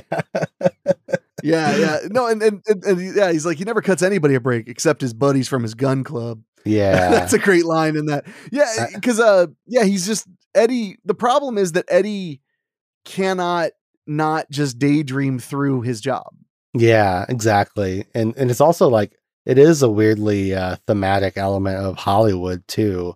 It feels like a shot at Hollywood where it's like, yeah, all your buddies get a pass. Your your your yacht club, gun club buddies, they can come in the room and pitch you whatever dumb idea they have. But if even though I have a great idea, I can't come in the room and like talk to you because I'm not one of- I'm not one of the, club. I'm using air quotes here. Uh, so it does also feel thematic in terms of the world that they're in as well. But yeah, so he's I mean, all, but it's it's just setting up like he's got the security guard job, but it's tough. We meet some of his pals. Uh, we meet this gal Betty, who's clearly like head over heels for him, and he's oblivious to it. Ted Raimi and then this other dude, and, and they're very friendly and they're nice, and you like them immediately, of course. Uh, we meet the we see the magician trying out for the bar thing. He's obviously like kind of a you can tell right away he's like a sleazy like wannabe, but for some reason Doc, the owner's charmed by him, but the bartender is just like this guy. Uh, fucking and- loser, loser, loser, loser. Uh, and then we get some more stuff with Sid the agent just schmoozing women at a diner being creepy. More stuff with his girlfriend too. He comes back to the diner, and she gives him some coffee, and uh, for some reason the girl that wants her in the porno is just there every time he's she just lives there, I guess. Uh, and every Well- time Eddie shows up, she's mad about it. Well, people that work, you need to remember, people who work in show business don't have anywhere to go most days. that's true. That's a great it's point. for real. Um, Yeah, I've, yeah. I've, I, I've never lived in Los Angeles, but I have m- many friends who uh, have lived there. Most of them have left now. Uh, it seems like now's the getting's good to get out, but Yeah, uh, they, yeah. they've told me stories about like how when they weren't working, there were like these big uh, lunches where like tons of these guys who like are character actors or uh, t- TV directors or whatever, they just all get together and have lunch every day because they have nowhere to go. yeah when they're it's- not it's working. funny because ironically i feel like uh that's been one of the biggest things with to be to make it relevant to the show is uh the podcasting boom i think was born from the fact that so many people in showbiz have so much time off Mhm. in between jobs that Massive like amount. like the the big most of the biggest podcasts are just like actors and entertainers and writers and stuff who just are like well i you know i don't really work normal hours so i guess i'll just like in one of my favorite podcasts uh, i think the two i listen to the most are both from people that live in hollywood uh, one's about fast food and one's about action movies and i love them both and i love the guys a lot and it's like they work as writers and actors sometimes uh, but it's Mhm. like at this point their main source of income seems to be their their fairly popular podcast because they had time to to do it uh so yeah. Yeah. it makes sense that like in the early 90s it's like well i'm not shooting a sex scene right now so i guess i'll go hang out in this diner well, especially in the morning, you know, especially Yeah. in the morning, because it's like, well, I'm going to go get a couple eggs and read the newspaper because that was another thing people did back then was they read the newspaper. yeah So you know, you'd want to go somewhere just to feel like you're getting out of the house. And I can tell you, as you know, I, I my office has been in my home for eight years. Um, my God, is it nice when there's a reason to leave the house? It is so nice when there's an excuse to leave the house. I, I will be here for such an, a long amount of time doing so many things, and all I c- I wish I wish I had a, a haunt that I always go to. yeah yeah Uh, I wish I did. Honestly, I kind I started having one right before COVID, and then I fell out. So it, it's it's it's yeah, it's that's kind of the way it goes. People just kind of hang out and hang around, and creative types are horribly lonely yes and that's a really much. important thing to point out because I wanted to mention something uh, about uh, Larry Tierney's character hating Eddie so much. I think Larry Larry Tierney's character hates Eddie because Eddie because he literally calls him some pretty awful things about being a showbiz wannabe and stuff like yeah, that. we we I get a cla- we get a classic uh, f bop f bomb drop. Uh, like And- not, and- I'm not talking about fuck, guys. well, and it makes it makes sense though that you know he's worked this guard job forever. All he cares about is making a good paycheck and doing a good job at his at his gig. And he's seen all these people come and go that are there just to get as much money out of the job as they can while they try to actually do something else, like be a Right. writer or be a director or be an actor. And I think that that's uh, an important thing because Duane Whitaker wrote another film that he directed called Together and Alone, which is also I only saw that one uh, about four or five years ago, but I was looking for it for a decade. I ended up the only way I could find a copy was I got Duane to give me a copy he made, Um, and now it's it's somewhat available. It's a long story, but that movie has a great line. Uh, it's it's just an, it's a night in Hollywood with a bunch of crazy different characters. It's really fun, but there's this great part where a guy is talking to a waitress and he wants to ask her out. So he's trying to start a conversation with her, and he's a writer, so he sits in that place all night writing in his notebooks and drinking coffee. And he and he says, "So what do you do?" to her, and she's like, "I'm a waitress." And he's like, "Yeah, but what else do you do?" And she's like, "What do you mean?" And he's like, everybody in LA is doing something else, you know, like you're waiting tables, but like, what do you really want to do? And she's like, I want to wait tables. And he's like, that's all you want to do. And she's like, I watch you all do something else. And I thought that was a really incredible moment in that movie that Hmm. kind of lays out the kind of Hollywood experience a little bit better. Yeah. it is funny too, because I do hear sometimes like people don't talk enough about there is still a, a very blue collar side to Hollywood as well. Like, oh yeah. It, it's not like there's nobody working at uh, factories and doing uh, plumbing and electrician electrician work in Hollywood and stuff. Yeah. Like uh, it's not like none of those industries don't exist. It's just it's it's just such a weird town because a lot of people do move there with the hopes and dreams and and I'm going to become a big actor and and you know it's it's been a big topic of like I talk to a lot of midwestern filmmakers obviously and it's like the fact that we live in an era where we can kind of move away from that a little bit, which is cool. But there is, you know, a mystique about Hollywood too that's kind of neat as well. But I, I've watched enough movies about how much it chews you up and spits you out that I'm like, I don't know if I'm ever going to be keen to actually move there myself. But I, I couldn't I couldn't imagine moving there. It would be a horrible a horrible move. I mean, I lived on the East Coast and I didn't hate that entirely, but even that was just I'm good. I'm good. You know, I, I just don't need that. And the funny thing is like I get hired by people in LA all the time to do things. yeah. And they then because they don't want to do it there. So so there you have it. Um, but no, so I, I mean, I think that Eddie does it. It kind of pulls up kind of the underbelly of like everybody has their hopes and dreams, and a lot of people are Mhm. misguided and don't really know what they're doing or what they're trying to get. Uh, and they all think that there's sanctuary in something. They all think that if they do one certain thing right, it'll all be easy from here on out. yeah. And life is Logan's Run. There is no sanctuary whatsoever period.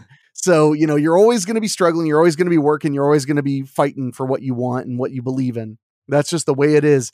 And that's why Eddie resonates with me so much because he's true to himself. And that's important, you know, because when he starts revealing about himself in his stage show after after his planned act fails horribly, he mentions that he actually was a successful business owner with a wife Yeah, and yeah. two kids. And he he he had basically invented delivery pizza uh, in his little college town and was making so much money. He was opening more and more restaurants and making tons of money. And he was miserable. He just hated every second of it. Uh, he hated all of it. And uh, there was a great part where people were like, you know, are you happy, Eddie? And he was like, oh, yeah, I was happy when I was eating hits of speeds like they were fucking chiclets. Yeah, I was great then. Now I'm all crazy. Now I'm insane you know, yeah. and and and basically you find out that what happened was he sold the business, went through a hellish divorce, and then took the money left over and went on the road Well, doing that's a great point to to, ask because I don't really feel like I, I didn't really feel like I got a grasp of what happened to his kid. Uh, like, Oh, so so his, I think yeah, you're right. I think he only had a son. Well, what happened was when he got institutionalized, he lost all custody and rights to his child. okay, I like the way he like thinks about his the kid and looks at the picture. I was like, did I miss something? Did the kid die? Like, what happened here? Oh, Like, he's just not allowed to see him. Once he went crazy, his wife used that as an excuse to keep him away. Because she, I mean, there's that whole part where he's remembering telling them that, and she just keeps yelling, "I hate you" at him over yeah, and over. yeah. I Um, hate you. I, hate, you. you. Yeah, It- man. So I mean, that, that's the power of it, though, is that what Duane had told me once about Eddie was that what he really wanted was for people to look at people other people in show business who you may just not take a second look at or you may not take seriously or you may not care to know anything about and remember that they probably have an actual story. Yeah, like you know, you, what's see some guy yeah what's up please? Well, no, that's that's a that is something that I got to thinking about during the movie though, and it's I think it ties in like uh because we can kind of just lump all this up into one group because there's all these people that try out for the club that we see, yeah. and of course we have the magician. I found it kind of interesting that this is a movie where our main protagonist is this down and out guy who we sympathize with, and I find it interesting that there's still chunks of the movie where you're seeing these other acts where they're almost more like a gag or like the butt of a joke. And I, I Mhm. didn't know how you felt about that in terms of like, because I feel like you're, the movie is exactly what you're saying, where it's like maybe you should look twice at this person. Maybe they have a story. Uh, and, and I almost the movie makes me so sympathetic that when they're being dismissive of puppet guy, I feel bad for puppet guy, and I'm like, Yeah. you guys don't be mean to him. Like I, I don't like I don't know. It's it's weird because it feels like it's being played for comedy, but the movie's got me in a headspace of like feeling for the dude. Oh, sure. no, I mean that's a good point, and I think, but really, what they're showing isn't just how ridiculous everybody else in show business is, but they're also showing again they're they're making it clear how Doc, the guy who owns the nightclub, how he's just so out of touch. These are the people he auditions, and he doesn't find any of them funny, even the funny ones. Because like the puppet guy was pretty funny. You know, the uh, the sick comic was pretty funny, uh, which by the way was played by Tim Thomerson from Trancers. Uh, I loved seeing Tim Thomerson pop up in there. Is that like the little really crude comic with the yeah, cigar? yeah, the guy who came out and, and opened by going, "Blow me, blow me, blow me." Good evening, ladies and shit. I love that. I love that so much. I, I, could love how the bar the bartender's that's the one guy the bartender's into. He's Yeah. like, this guy rules. Oh, this guy and the doc's like, "Thank you." He's like, "Doc, what you doing? you gonna let this guy slip by?" Yeah, you know, I do some real clean material. I once open for the councils. I love it. He's like, all, all of you out there, try not to think about my dick. Yeah. Said, okay, everyone, I want you to take a deep breath, close your eyes, and try not to think of my dick. I love I have like his whole his whole spiel memorized because it was so funny. Uh, and, and that's the thing though, is that like uh you know, Eddie's Eddie's tribute to the king seems silly to us. So does all of their performance art seems somewhat silly to us. It doesn't seem like any of them are thinking about mass market. They're just kind of doing what they believe in. Um, and then Keystone the Magnificent comes out, and he's just as cheesy as can be. Um, he's decent at best. And my favorite thing about Keystone is not that is the Keystone, uh, the uh, magician, is that he. The first thing he does when Doc asks him follow up questions is exactly that showbiz bullshit where he just starts talking shit about people in his business. He's like, let me tell you about, you know, Doug Henning. Doug Henning stole my trick from me. You know, he starts just, just shitting on other people, in the, which I'm like, that is so accurate. like that's perfectly accurate. And but that's the thing, you know.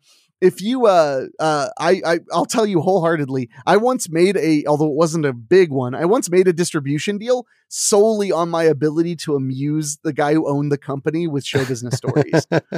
Because sometimes that's it. Like everybody just wants to feel like they're in the biz together. You know, they, yeah, they want to yeah. just feel like you know, because he's a guy who owns a business like a, a distribution company, but it's not in L.A. It's not even in New York. It's kind of on the East Coast, away from everything, and he just wants to sit back and like talk some shit and feel like you know we're we're showbiz people yeah. and and that but that was like my favorite thing when he starts talking to Doc he immediately just starts saying like he'd punch Doug Henning in the face if he ever saw him and this other magician did this or that to him and stole his act and stole his trick and and all this stuff and I'm just like man this is exactly what it's like talking to these showbiz people they just they've got nothing good to say about nobody uh so Uh, yeah. Um, as far as the movie goes, um, you know, we already talked about it. He gets caught sleeping by Lawrence Tierney. He loses his job, but Doc, he's he's done with all these acts that we talked about. I think we talked about Puppet Guy, Dirty Comedian.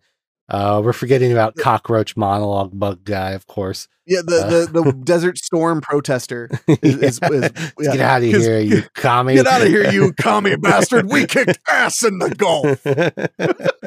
uh, but he, he ends up calling Eddie. Eddie's got a gig, but it was kind of funny because like uh, Eddie proceeds to spend the rest of the movie leading up to the gig just being as nervous as you possibly could be for something. And I was like, I don't, I, I found myself uh, simultaneously like, oh, this is interesting. I feel bad for him that he's so scared and I want him to do well. But I was also like, this is literally all you've been working for and you finally get a shot and you're just you're just pissing your pants which i mean i get it like we just talked about at the beginning of the episode is like oh this is something i actually care about this is so much more high stakes so of course you're going to be nervous but i was just like come on man show me just a flash of something uh like yeah, i gotta i because i do know another thing i've talked about with with film is i've noticed that we like people that are competent at stuff in movies. Like we want a character who's good at something. Uh, you know, like when like when he comes out to sing, because they really they really tease you. You don't even know if he's going to be remotely good at singing or not uh, Yeah. until he finally sings it because they don't you don't get a flash of it. you don't get a hint. And I was just like, I was in this being my first time watching the movie. Uh, when he finally comes out on stage, just like Jesus Christ, you better like be at least okay, because this is gonna have all led up to like what is this leading up to? and then he starts to sing, and you're like, okay, okay, he's not bad, uh, actually. Um, and it, it's it's nice. It's like a nice surprise almost. Like I was like, he's got to be at least decent, sure. and Uh, and Duane Whitaker, who played Eddie, he said that when he performed as uh, when he performed the songs as Eddie, he felt like the goal with Eddie's performances were for him to not be terrible, yeah, but not be great. yeah, yeah, So that he said that what he was hoping was that the audience would go, man, if Eddie was just a little better, yeah. if he was just a little bit better. That's like what he wanted. He wanted you to feel kind of bad. He's like, oh man, he could just if he was just a little bit better, I believe he could do it. Yeah, but he definitely he's threads not that that needle. Yeah. and, and but then he but then I feel like he brings the house down with his with the that's what the king means to me. He ends with Yeah. that original song where he plays the guitar and and that that part kills me. That's the that's like I've watched that movie so many times I cry multiple times when I watch it. And I feel like when he plays that's what the king means to me is like is like my signal to like get the last out of all of the emotions the movie gives me and start to get ready to relax and head back to my life. Yeah, because the yeah. movie will be over soon. It's- And um I love it. Yeah, it's like, and, and again, if people have never seen the movie, so we've, we've like the movie's like about an hour and a half ish long, and we get like the first half of the movie is just buildup of like Eddie's life and what he's dealing with, and then literally the entire last chunk of the movie, the last like literal forty, maybe even fifty minutes of the film, uh, depending on when you want to count it, is him. He dresses up as Elvis. His buddies pick him up in a limo, and he goes to the club to perform. Something I was confused by was they have the magician like way bigger, like he's the bigger deal. So I thought Eddie was going to open for him. I didn't realize that Eddie was going after him because usually you have like the big acts, like they're the closers. Um, but Eddie cl- is closing for some reason. But the magician does his act, and people hate it. Uh, I guess again, if people have never seen the film, they're in this tiny, tiny dive bar. There's not a lot of people there. There's like and there's two- like six tables, seven yeah tables. there's like two old ladies an older couple uh kind of like this random dude uh sid shows up which again tells you how pathetic he is Yeah, uh yeah. that he actually does show up to the show Well, he got comped, so now he can drink and hit on the waitress. yeah. uh yeah the poor waitress You remind Uh, me of Fay Wray yeah, right. or Uh, the goddamn monkey. Yeah, and then and then Eddie's friends from his job show up, the his two pals and the Betty, the lady who's kind of in love with him, and and she's super charming. She like brings him a bottle of something, and she's I I thought I, was didn't. champagne. Yeah, she's like, I didn't know if you could. uh, Something that's funny with Eddie is like uh, he- smokes a lot, but I mean it's the '90s, so it's not really a factor. Yeah. Uh, but uh, he doesn't seem to have like a drug or alcohol problem because I thought for sure he was gonna like chug that bottle and be like kind of drunk when he came out, but he never really touches it. And I was like, okay, interesting. We and something else we haven't really mentioned is we're getting a lot of like black and white flashbacks yeah. to his previous life and also his time spent in a psych ward because we find out during the show that he had a mental breakdown and got committed for a while, which is when we see our infamous Bruce Campbell Quentin Tarantino cameo for Yeah. this. I, I read in one of the re- reviews that somebody wrote on Letterbox that it plays like a jump scare when they show up because you're just not expecting it at all. Yeah. It just cuts to them for literally two seconds. And you're like, what? and then it cuts away.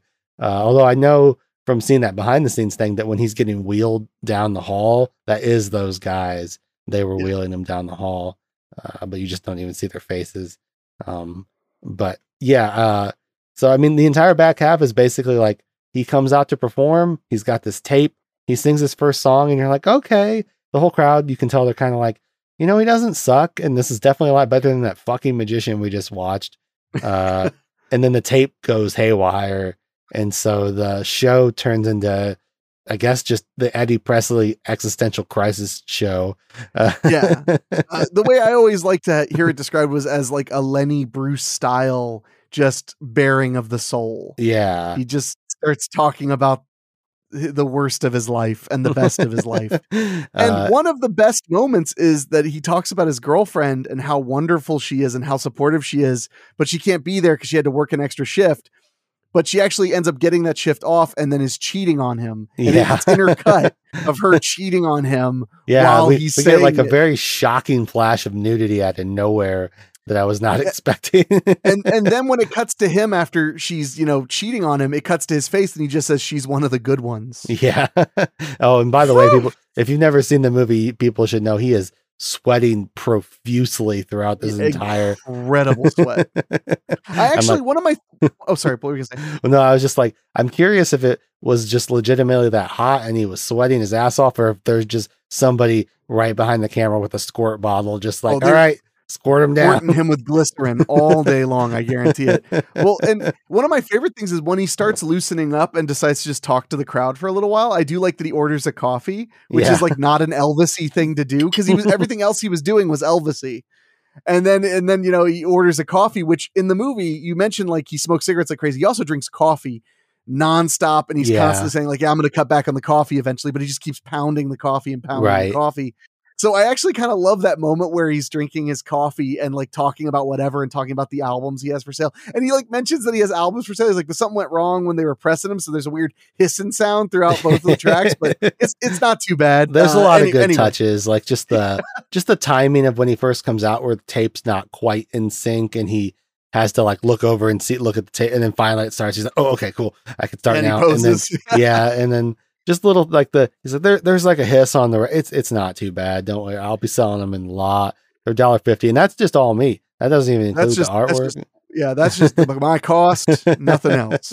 No, Uh, he's he's he's so good at uh, and uh, his character is so good at being just that unsure of yourself performer that just really wants you to like what he's doing because he cares about it. Yeah, And and that's why it like it, it like I said that's why it means so much because I really think it's important that what Eddie loves more than anything in the world looks kind of stupid to us. That's the point. yeah. The point the point is that it doesn't have to matter to us because it matters to him Mhm. and that is a lesson that's done me well in my life is, is knowing that you know knowing that it, it may look dumb to other people but for me it's everything and that's all there is to it Yeah, and it's interesting because like I do like we literally just spend the rest of the movie at this show. He talks about his life, we hear all about it. Um he breaks for a moment and grabs his guitar and then even there's even a they make a meal out of that with him like trying to pick it up, but it's still strapped in and he's gotta like Yeah. unstrap it and blah blah blah. And he does his he does his tribute. And like you can tell the crowd is like, oh, they're like, oh, this is okay. ones who didn't walk out when he started swearing Yeah. because the old ladies walked out when he started swearing Um, and then he talks a lot more. We get more of his backstory, and then he closes with like a really short song, and just kind of like walks off. His friends cheer, and he comes back out for a second, does the pose, and just freeze frames and ends. I like Yeah. you said, I don't know what the other version because you seem to know that I watched a certain version depending on how it ended. yeah the, but the, the main version the main version the one Yeah. that the one that is is the official cut uh in the see- extended version oh Yeah, sorry I'm- I could see some people feeling like I know enough general audiences that would be like unsatisfied with an ending like that. But for me, I'm like, I love a just, yep, this is that was a snapshot of this guy's life, freeze frame credits. Uh like I didn't feel robbed of anything. Like I was like, I feel Yeah. like I know what's up. Uh I, I didn't like, yeah, I, if they had had more scenes where he like gets with Betty. We're like, oh yeah, at least he figured out that Betty liked him. That's nice. Like, but it doesn't really matter in terms of What- what, what- the movie's going for. yeah, and, and I think that it works because the original ending is sadder. Um, the the ending in the extended cut is he does his pose, they cheer, he you know he gets off stage, and then um he's just kind of like chilling himself out. And his buddies from work and the the girl that has the huge crush on him, they come up to him and they tell him how great he did and they loved it. And uh, and then they say like, let's all go out and get a bite to eat. And he says, yeah, I'll be I'll be there in a minute. And they and they go off and they're all excited because they're going to take Eddie out to eat. And then he literally just sits there smoking his cigarette as the music builds, like the main theme of the movie builds and builds. And it dollies into him slower and slower and slower as he's just puffing that cigarette and looking like, I don't know. Like it's very emotionally painful. But he just smokes. It's it's powerful moment, but it, it- it's really like I get why they changed it because that movie has enough of that. Yeah. like so i feel like that's why they were like you know we can afford to cut that out because i actually i love both cuts because you get a lot of extra stuff in the extended cut but that moment where he drops and it freezes and the music and the guitar just strums over it and you hear the applause and stuff is is exactly what you need Yeah. because I- you know the, the fact is eddie wins in that moment and that's all we can ever do is win in moments because life is nothing but moments. So Yeah, I, I will say, as a first time viewer, uh, when he's walking out of his dressing room, he looks up and there's just this random noose like hanging Yeah. from a rafter, and I was like, I like I thought I was like, I think this movie's heading towards him killing himself, and then so I, I guess I was kind of glad it didn't go that direction. no no because yeah, I was didn't- mentally prepared for that ending. I was like, I think he just goes backstage and stage and kills himself uh, after this. But luckily that i mean that doesn't happen in any of the cuts i've seen but it's i mean it's a but it's a sad movie and that's one of the things i like about it is that it's not afraid to be sad it's not Yeah. afraid to be a morose in many ways story with it's- moments of joy yeah, it was never, and it never lulled me into thinking that it was some sort of, oh, this is going to be him finally getting his big break. Like it's not about some big triumph or anything. It's like you keep saying, it's like, uh, it's not about just one big break or anything like that. And I'm sure this show, it was not, it's nice that his friends came and they enjoyed his performance, but like Sid's not going to plug him into the biz, but you know, maybe if he couldn't keep, if he wanted to but maybe you know the the movie leaves it ambiguous enough that you can still. I mean, if you want to come out with a positive feeling and you feel like, well, he's going to keep grinding at it, and and Betty, you know, he'll, like he'll break it off with his girlfriend and get with Betty, and he'll have an actually supportive person who wants to sing with them, and maybe they'll go on the road together. Like you can you can at least envision a happy ending if you so choose. Uh, and it's not like some big glitz and glory and fame thing. And then that's what's interesting about Eddie Presley himself. It's like, uh, you know, I, I'm glad that I kind of mentioned at the top where I was joking about why would you try to make it as an Elvis impersonator in LA? And you were kind of like, well, you know, here's why I think like I found that very enlightening in terms of of that perspective because it is like, what do you expect uh, as someone who's dressing up as another person? Like, there's a there's a ceiling for it's like it's like you're never going to be as famous as Elvis was because you're just dressing up as Elvis. So what are you going for at that point? And so I found what you were saying to be really enlightening in terms of like uh like clearly the way he sees it and the way he sees the world and the, and the emphasis on not impersonation but tribute and stuff like Yeah. that. And he does, you know, he does make it clear. He's like, yeah, I, I do still write songs, you know, and they're tributes to Elvis and stuff like that. I don't just do Elvis songs, and so it's it's like a really weird, interesting wrinkle to everything too. Uh, that Yeah, well, lot and of he's just not what you'd expect. You know, Yeah. he's not what you'd expect at all. And that's that's one of the special things. To me, when Eddie says that line about, you know, no matter what happens, you know, as long as uh, uh there's a place for Eddie Presley to do a show, he will. I I felt like that was the sign that Eddie will be as all right as he could ever be you know because this is eddie's blessing and his curse. He knows what he loves. He knows what makes him feel alive. Yeah, so he'll chase it and he'll chase it forever. So that was kind of the way i took it at the end is i was like you know what? Eddie will find a way to be eddie. And you know that doesn't mean it's going to be easy but whoever said anything was going to be easy right. you know life is not easy. If anything he's much more sane because he is who he actually is and he's not living for other people and pretending yeah, which is you know kind of why he has that breakdown it- that whole bit where he talks about I was a successful pizza business owner and blah blah blah.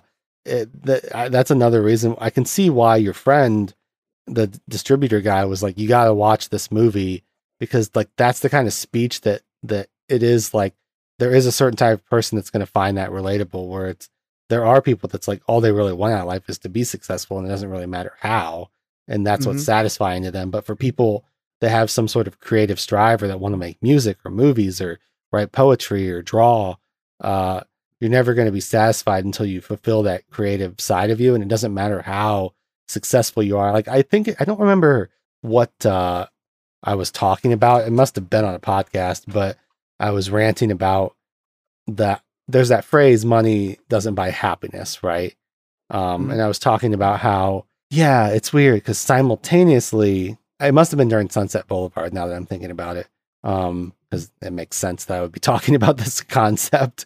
Uh, but it's like, yes, money. If you had a bunch of money, it would help you because you would have less stress. But if you have things that you want to achieve, it doesn't matter how much money you have, you still have things that you want to accomplish with your life. You know, it doesn't matter how rich you are, how successful you are, there could still be a part of you that's not. And it's why I have a lot of sympathy for, you know, I literally got into like an argument with somebody on Twitter once where uh Lady Gaga, someone was like, there was like a news story about Lady Gaga where she, uh, she was like, this is something like she either, I can't remember if she like paid to like have a grocery store emptied so she could just shop or, or something. Um, and they were like, oh, poor you, rich and famous, blah, blah, blah. It, your life must be so hard. And I was like commenting on, I was like, yeah, imagine being hounded like every second of your life. You can't even walk down the fucking street. Like, yeah, she's rich and famous, but there's a whole multitude of other things that come with that. I, I, I, I always say to people, I'm like, I don't want to be a director to be famous because I don't want that life. Like, I don't want to be stopped on the street by every random fucking person and being like, hey, uh, yeah, I saw that movie, man. Like, I'm like, nope, nope, you don't, you don't need to stop me right now. like, like, I feel like for you, it's, it's cool because like Uh, you can go to like a convention and you're in your element where it's like people come up to me and I want to talk to them, but trying to go about your life, I feel like would be exhausting. I had Uh, a DoorDash driver pitch me a movie. Um, and the worst part was he rang my doorbell. and, but like, I don't know, you know, if you use DoorDash much, I use it way too much. And I live out in the I- sticks, so it's Oh, not really a thing for me. I live in the burbs and I DoorDash way too much. And, you know, you can put like, please leave it at my door. I have dogs, they'll bark. And, you know, thank you. yeah. And it was a Saturday. I had been working for like seven hours and it was only 1 p.m. on a Saturday. I had the, I had, I'm not trying to like, I'm just trying to paint a proper picture. I had change, I had a change in my, in my medication I take. So I had this horrible headache that was going to last like four or five days while I adjusted to new medicine. I'm like dirty, like my hair is greasy, and this guy fucking rings my doorbell when I don't want to see another human being. I'm like, I'm like, I'm a gremlin, and if I just eat and then hide in my dark office, I can work all day. Harum, harum. So I have to stand out there and be polite to this guy for like seven minutes while he's telling me he saw me speak at some event yeah. and knew that I made movies and wanted to talk about stuff. And then he insults me a couple of times, which is Oh, really great and I'm just standing there, literally like in my pajamas, the most miserable I've been in a long time. And I'm just like, uh huh, uh huh. And then when I came inside, I was mad. And then I was like, you know what? I can't even be mad. I, it's my fault I don't have the level of privacy that I want.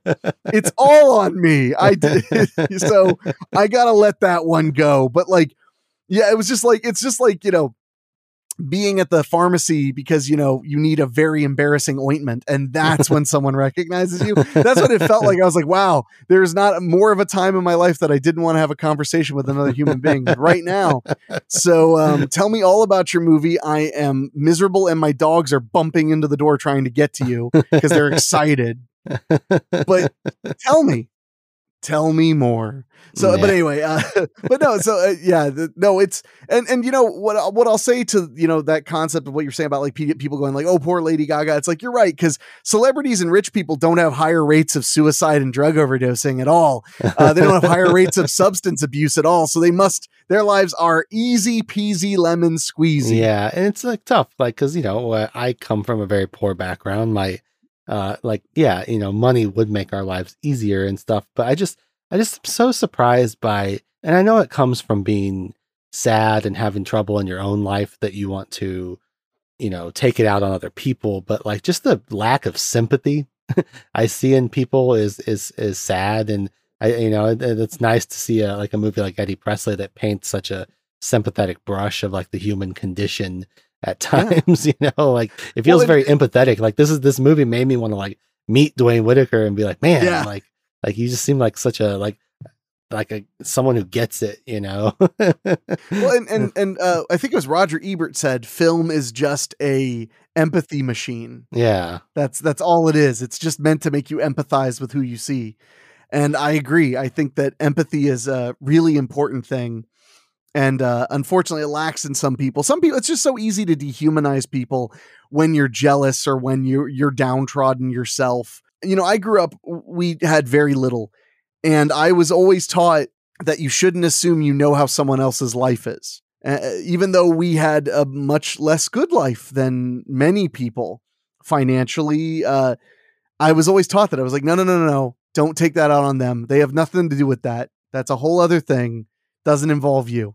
It's not always about you. And uh, that's the hardest thing to teach creative people, by the way, is that there are other people on the planet. Yeah. yeah, but it's like you have to, you know, obviously you're putting yourself into your work and if you're a writer, your characters and stuff, but you also just have to, you know, uh, but you know, filmmaking especially, it's such a collaborative medium and, you know, it's like I'm sure you uh, like that, I think that was like the crux of my rant where I was like if I had all the money in the world, I guess I technically would be happy because I could just make movies because it wouldn't matter because I would have all the money to make the movies. But I was like, I would still have to find people to work with. I'd still have to have friends. I'd still have to have people that want to act in my movies and, and make them with me. So money, like you can buy, like you can pay people to be with you, but it's more fun when you're making film with people that you love, you know, and that's the most enriching part of the experience, you know, is like making friends and, and, and making stuff with people. And the thing I'm like, I'm glad I'm able to create art and do stuff, but I'm even more thankful for the people that I've met along the Yeah. way. Uh, that's like the most valuable thing to me. And, you know, I, I do, it's funny because we were talking about like, uh, I wish I had a place I could go because, uh, so I don't spend all my time at my house. And I've always thought of myself as a very introverted person. But then I'm like, if I don't talk to anybody but my parents for a couple of days, I'll like go to work and I'll just like vomit diarrhea Mhm. on somebody like because I Oh, just yeah. have to talk to another human Yeah. like and I'm like holy shit like I guess I was lonely or I needed to like talk to somebody really badly you know what happens to me is I'll like uh just be doing whatever, you know, working at home and maybe a day or two will go by that I don't really talk to another person directly in any way. Um, and then like a friend will come over or uh or something, and all of a sudden I'll be like, oh my god, I am so sorry. I'm in a terrible mood. I had no idea because I have not interacted with anybody.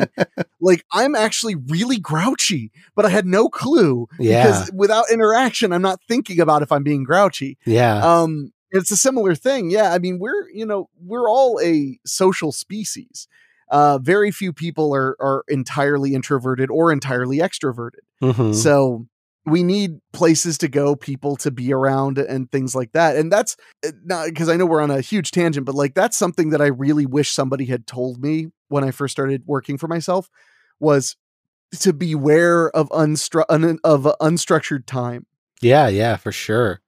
I, I tell people all the time, um, one of the best things that ever happened to me was I was fired from the job I had before the one that I have because I hated working there. But I, I had six months of unemployment that I knew I wow had um, to fall back on and I could get by.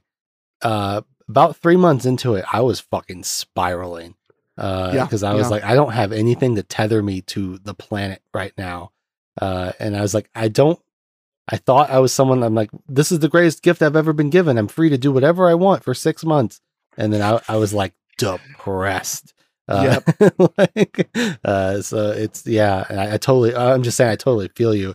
I, I fear, I'm like secretly afraid for the day where I take the plunge and go, oh yeah, I'm like a full time writer and filmmaker now because I mm, the, the last person who needs to be setting my schedule is me.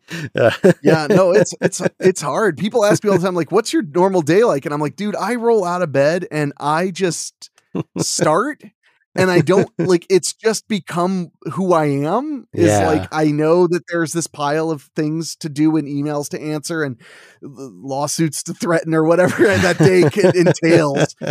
Um, this has actually been a very low litigious year compared to last year, so I'm happy Very But- nice. but, like, uh but like it, it that's the way it, it is and um I, I read a book which I don't know if it's still in print, but it was called Foolproof Filmmaking. It was written by Andrew Stevens.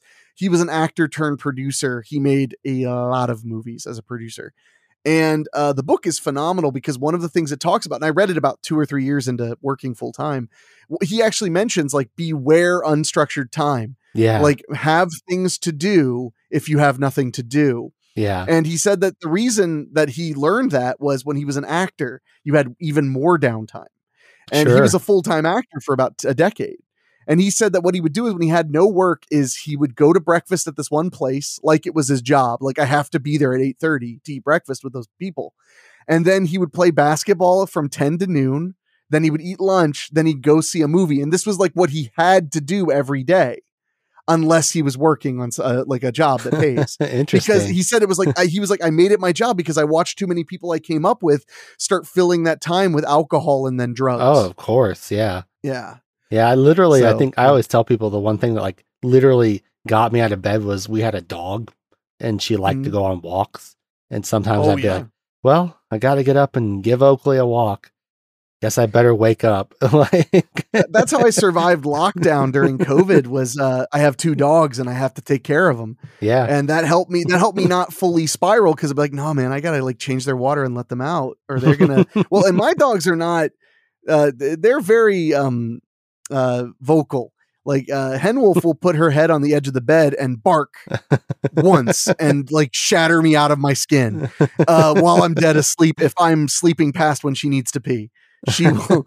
she will. Yeah. So I I gotta do. I gotta take care of them. So but It's no, good, yeah, man. the, yeah. But but so yeah, unstructured time is a, is deadly.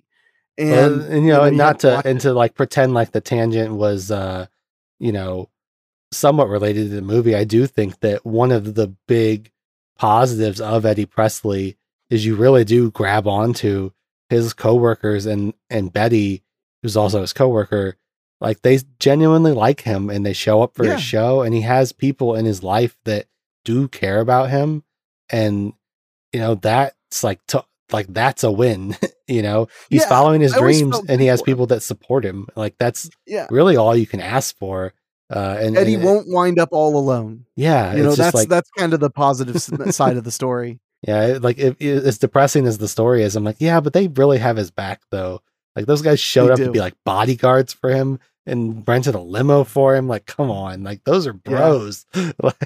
No, they're they're and that and that thing is and and that's the thing that I, I'm glad you mentioned because I've been it's been so long since I've been far away from this movie. Um, the, the the part where you mentioned you know Eddie having like women interest him and stuff. Eddie is a charming guy and a passionate person, yeah. And those are attractive things, not just to women but just to people. People are attractive. for sure for sure people who are funny and personable. And Eddie doesn't have nothing going for him. He he does have things going for him. Um, but you know, we we're all kind of in the same you know cage in life sometimes, where you feel like you're you're running in circles and you're never getting anywhere. Uh, uh, not to like this is not meant to be a plug, but one the last like deeply personal movie I made was a movie called Nothing Good Ever Happens, and it's probably it's probably my proudest film as a writer because it it's just unfiltered the way I see the world. And one of the big elements is that there's a character who feels all alone, and he's clearly not alone. He's interacting with people constantly who are very interested in what he has to say and what he's going through, but he still believes he's alone. We do that as humans. You know, we take things Oh, for yeah. granted, don't see things as they actually are. Sometimes we only see what's convenient to us, even if it's convenient because we would like to be sad, you know, because we're feeding sadness instead of feeding positivity or feeding what whatever. Um, that's why Eddie connects with me so well because he's he's you know he's a downtrodden guy and frankly he's not nearly as sad as he maybe should be considering just how uh, bad things are for him in a lot of the movie. So that's one of the reasons it kind of it kind of pulls me up. It always makes me feel good when I watch it at the end because Eddie is true to himself and we could all hope to be so lucky. yeah. Uh, so that's like if people, you know, if you want to see the movie, uh, find it on eBay. Uh, that's pretty much the movie, though. We spoiled a little bit of it, but I think we also kept it aloof enough that there's a lot for you guys to dig into if you want to go check it out for yourselves, or maybe you've already seen it, and that's why you're listening to this episode. You're like, "Holy shit, somebody's talking about Eddie Presley! What the fuck?" Real. uh, but yeah, uh, so that's the movie. Um, I t- I warned you before that we do ratings on the show. Uh, Yes. I'm not going to ask you to rate it because obviously this is a movie that's near and dear to your heart.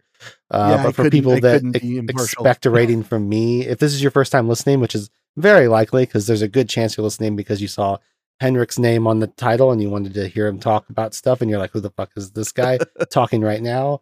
Uh, I have a very heavy grading curve on this show. Um, theoretically, I'm watching some of the greatest movies of all time. Uh, so my example I always give is in the very first episode I ever did, I watched The Godfather for the first time ever, and I gave it an 8.5. For me, that's a 10 out of 10 movie, but on this show, it was an 8.5. So a bit of a grading curve, so people know. Um, so what does that mean for Eddie Presley? this is tough because this is a very classic film in terms of like I could tell this movie is probably going to grow on me, and I'm probably going to be thinking about little scenes from it. Uh, you know, as it continues on, I'll just be like, oh yeah, that scene uh, later in the week and months and stuff. But for me, you know, we talked about a lot of the good aspects of it. I will say it is a pretty slow movie. I, I I think there's some stuff you could trim down a little bit, but it's also very slice of life, and I I like the pacing of it a lot too. So, uh, but I'm gonna go with hmm. I think I'm gonna say six point five. Um, and again, cannot stress enough. Uh, that's not actually a bad score on this show. Six point five is pretty dang good. Uh, but yeah, I'm gonna go with six point five for me. So just just if there's anybody that's even listening to the show anymore that cares about my ratings, that's for you. And I don't even like doing them anymore. They feel pointless. Like I like more just being like, would I recommend the film? Yes, I would absolutely. You've probably never seen it before, and it's worth checking out, especially if you love this kind of Holly weird type gritty stories, or you're a creative person at all. I can't imagine you wouldn't get a lot out of this film. Uh, so please do check it out. Uh, but I guess 6.5, I don't know. It's meaningless. Numbers are meaningless. but yeah, last but not least, uh, before we get into plugs, though, I talked to you about uh, is there anything you'd like to recommend to people uh, to check well, after, out? Yeah, after we were talking, I realized I would love to recommend The Wizard of Speed and Time because Oh, while yeah, it's hard great. to while it's hard to get your hands on because it's so out of print, it is on YouTube and stuff like that. Yeah, yeah, yeah. And there's no way to legally buy it, so I don't feel guilty telling sure, you to just watch course, it on Of YouTube. course. Um, if it had even if it even had a crappy pan and scan DVD, I would be I wouldn't want you to bootleg it. But if it's just it's just on YouTube, but it's The Wizard of Speed and Time. There's a short film and a feature length version. The feature length version is the one I'm referring to. I think that's another great film for people who are creative and who have the creative spirit in their heart and need to let it out. But it's a very lighthearted, fun, feel good movie and and the story of how it was made is so similar to the story of the movie itself which is is fascinating like the guy in the movie who plays the evil scumbag producer is the producer of the film who ended up taking the film away from Mike Jittlov and finishing it against his will and putting it out. Like it's it's crazy. So Wizard of Speed and Time I think is a great uh, experience if you love movies, if you love being creative, and if you love just jaw dropping uh, practical special effects wall to wall. It's just everything you could want. Um, is there anything else like uh, is that's gonna? you- Feel free, like if you ever, because I was telling you, I, I know you're probably like a wealth of uh, interesting references. Uh, so like, if, if there is anything else you want to plug, even like video games or music, please feel free. But I'm also that. I mean, that's a great recommendation if that's what you want to uh, go with. I, I think that's the best one I could come up with to follow Eddie Presley Yeah. up with. Um, hmm. You know what's funny is there was some point during this episode where I was like, I know what I'm going to recommend, and I have completely blanked on it. Uh, because I I think I'm trying to remember what my train of thought was because I couldn't. This is a weird comparison, but I couldn't help but think of Three Thousand Miles to Graceland while I was watching this film. Um, Hmm. It's this movie where these four guys dress up as Elvis impersonators and rob a, a casino. Uh, but it's it's like a big dumb action movie. So in terms of like the material, the, they couldn't be further apart. Uh, Yeah. and so like I feel like that's a shitty recommendation. And and then I think I was thinking about that movie, and then I jagged off into something else. And I, I remember being like, "That's a great recommendation," but I feel like it's it's like escaped my mind now all of a sudden. So um, I'm gonna go with a couple things just uh, now that I'm thinking about it. I this is a this is a terrible movie to recommend because I've never watched all of it myself. But when you were talking about uh, you were talking about people that are just such uh, personalities, but they still feel alone because of the way they see the world. You started making me think of this movie called Naked, uh, starring David Thewlis uh, from 1993. So similar time period.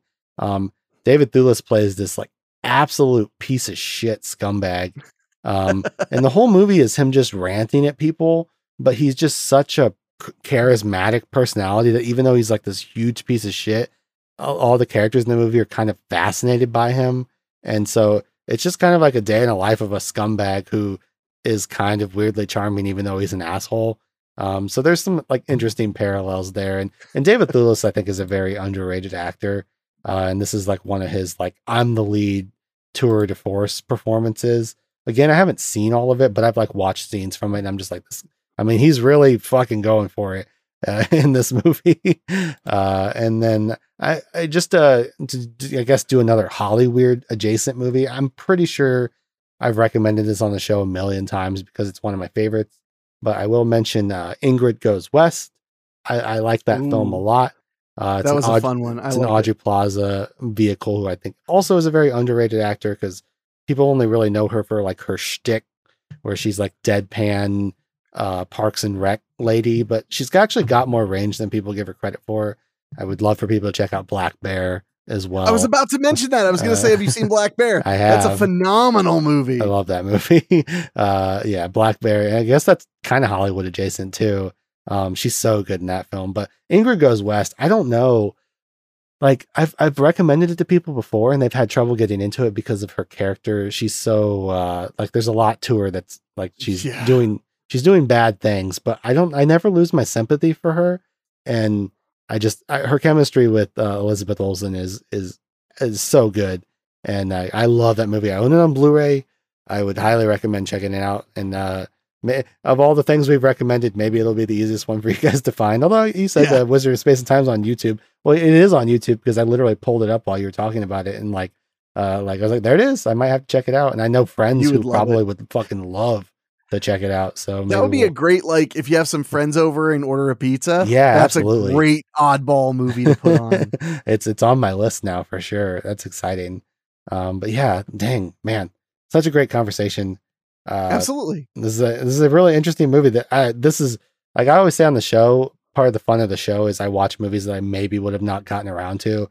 I can guarantee you this: if it hadn't been for you recommending this movie to me, I never ever would have watched it. But I'm glad I did. It was a really interesting watch, and it definitely struck a chord with me for sure.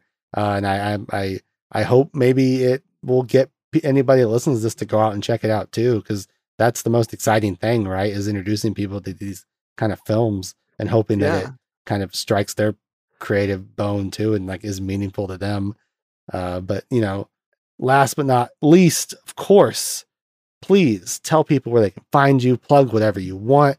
Uh, open platform, no limits. Like if you got an OnlyFans, tell them where to check it out. Uh, well, first of all, I want to say uh, I'm glad I could throw you a, a real deep cut. I'm kind of the king of the deep cuts. All of my friends are are heavy movie nerds, and even they're like, "What is this movie?" And I'm Yeah. like, "Just, just hold on, just watch it." Uh, so, uh, uh, but uh, so I'm glad I could bring you a, a cool deep cut that you may have never gotten a chance to see. Um, as far as plugs go, if you want to check me out via audio, uh, I have a podcast called Weekly Spooky where I host a uh, I host and narrate a scary story every Wednesday. Uh, we've done a we're on episode 146 right now. goodness gracious. So we we've done uh, we I haven't missed a week yet. Even I I had COVID twice and still didn't miss a week. Uh, Damn. so I was really lucky. Uh, so uh, so check out Weekly Spooky at weeklyspooky.com or wherever you get your podcasts. It's Yeah. available to listen. Um, it's really fun. It's like Tales from the Crypt was an audiobook every week. You know, it's just a, a scary short story. It may be funny one That's week, super cool. gross one week, whatever, what have you.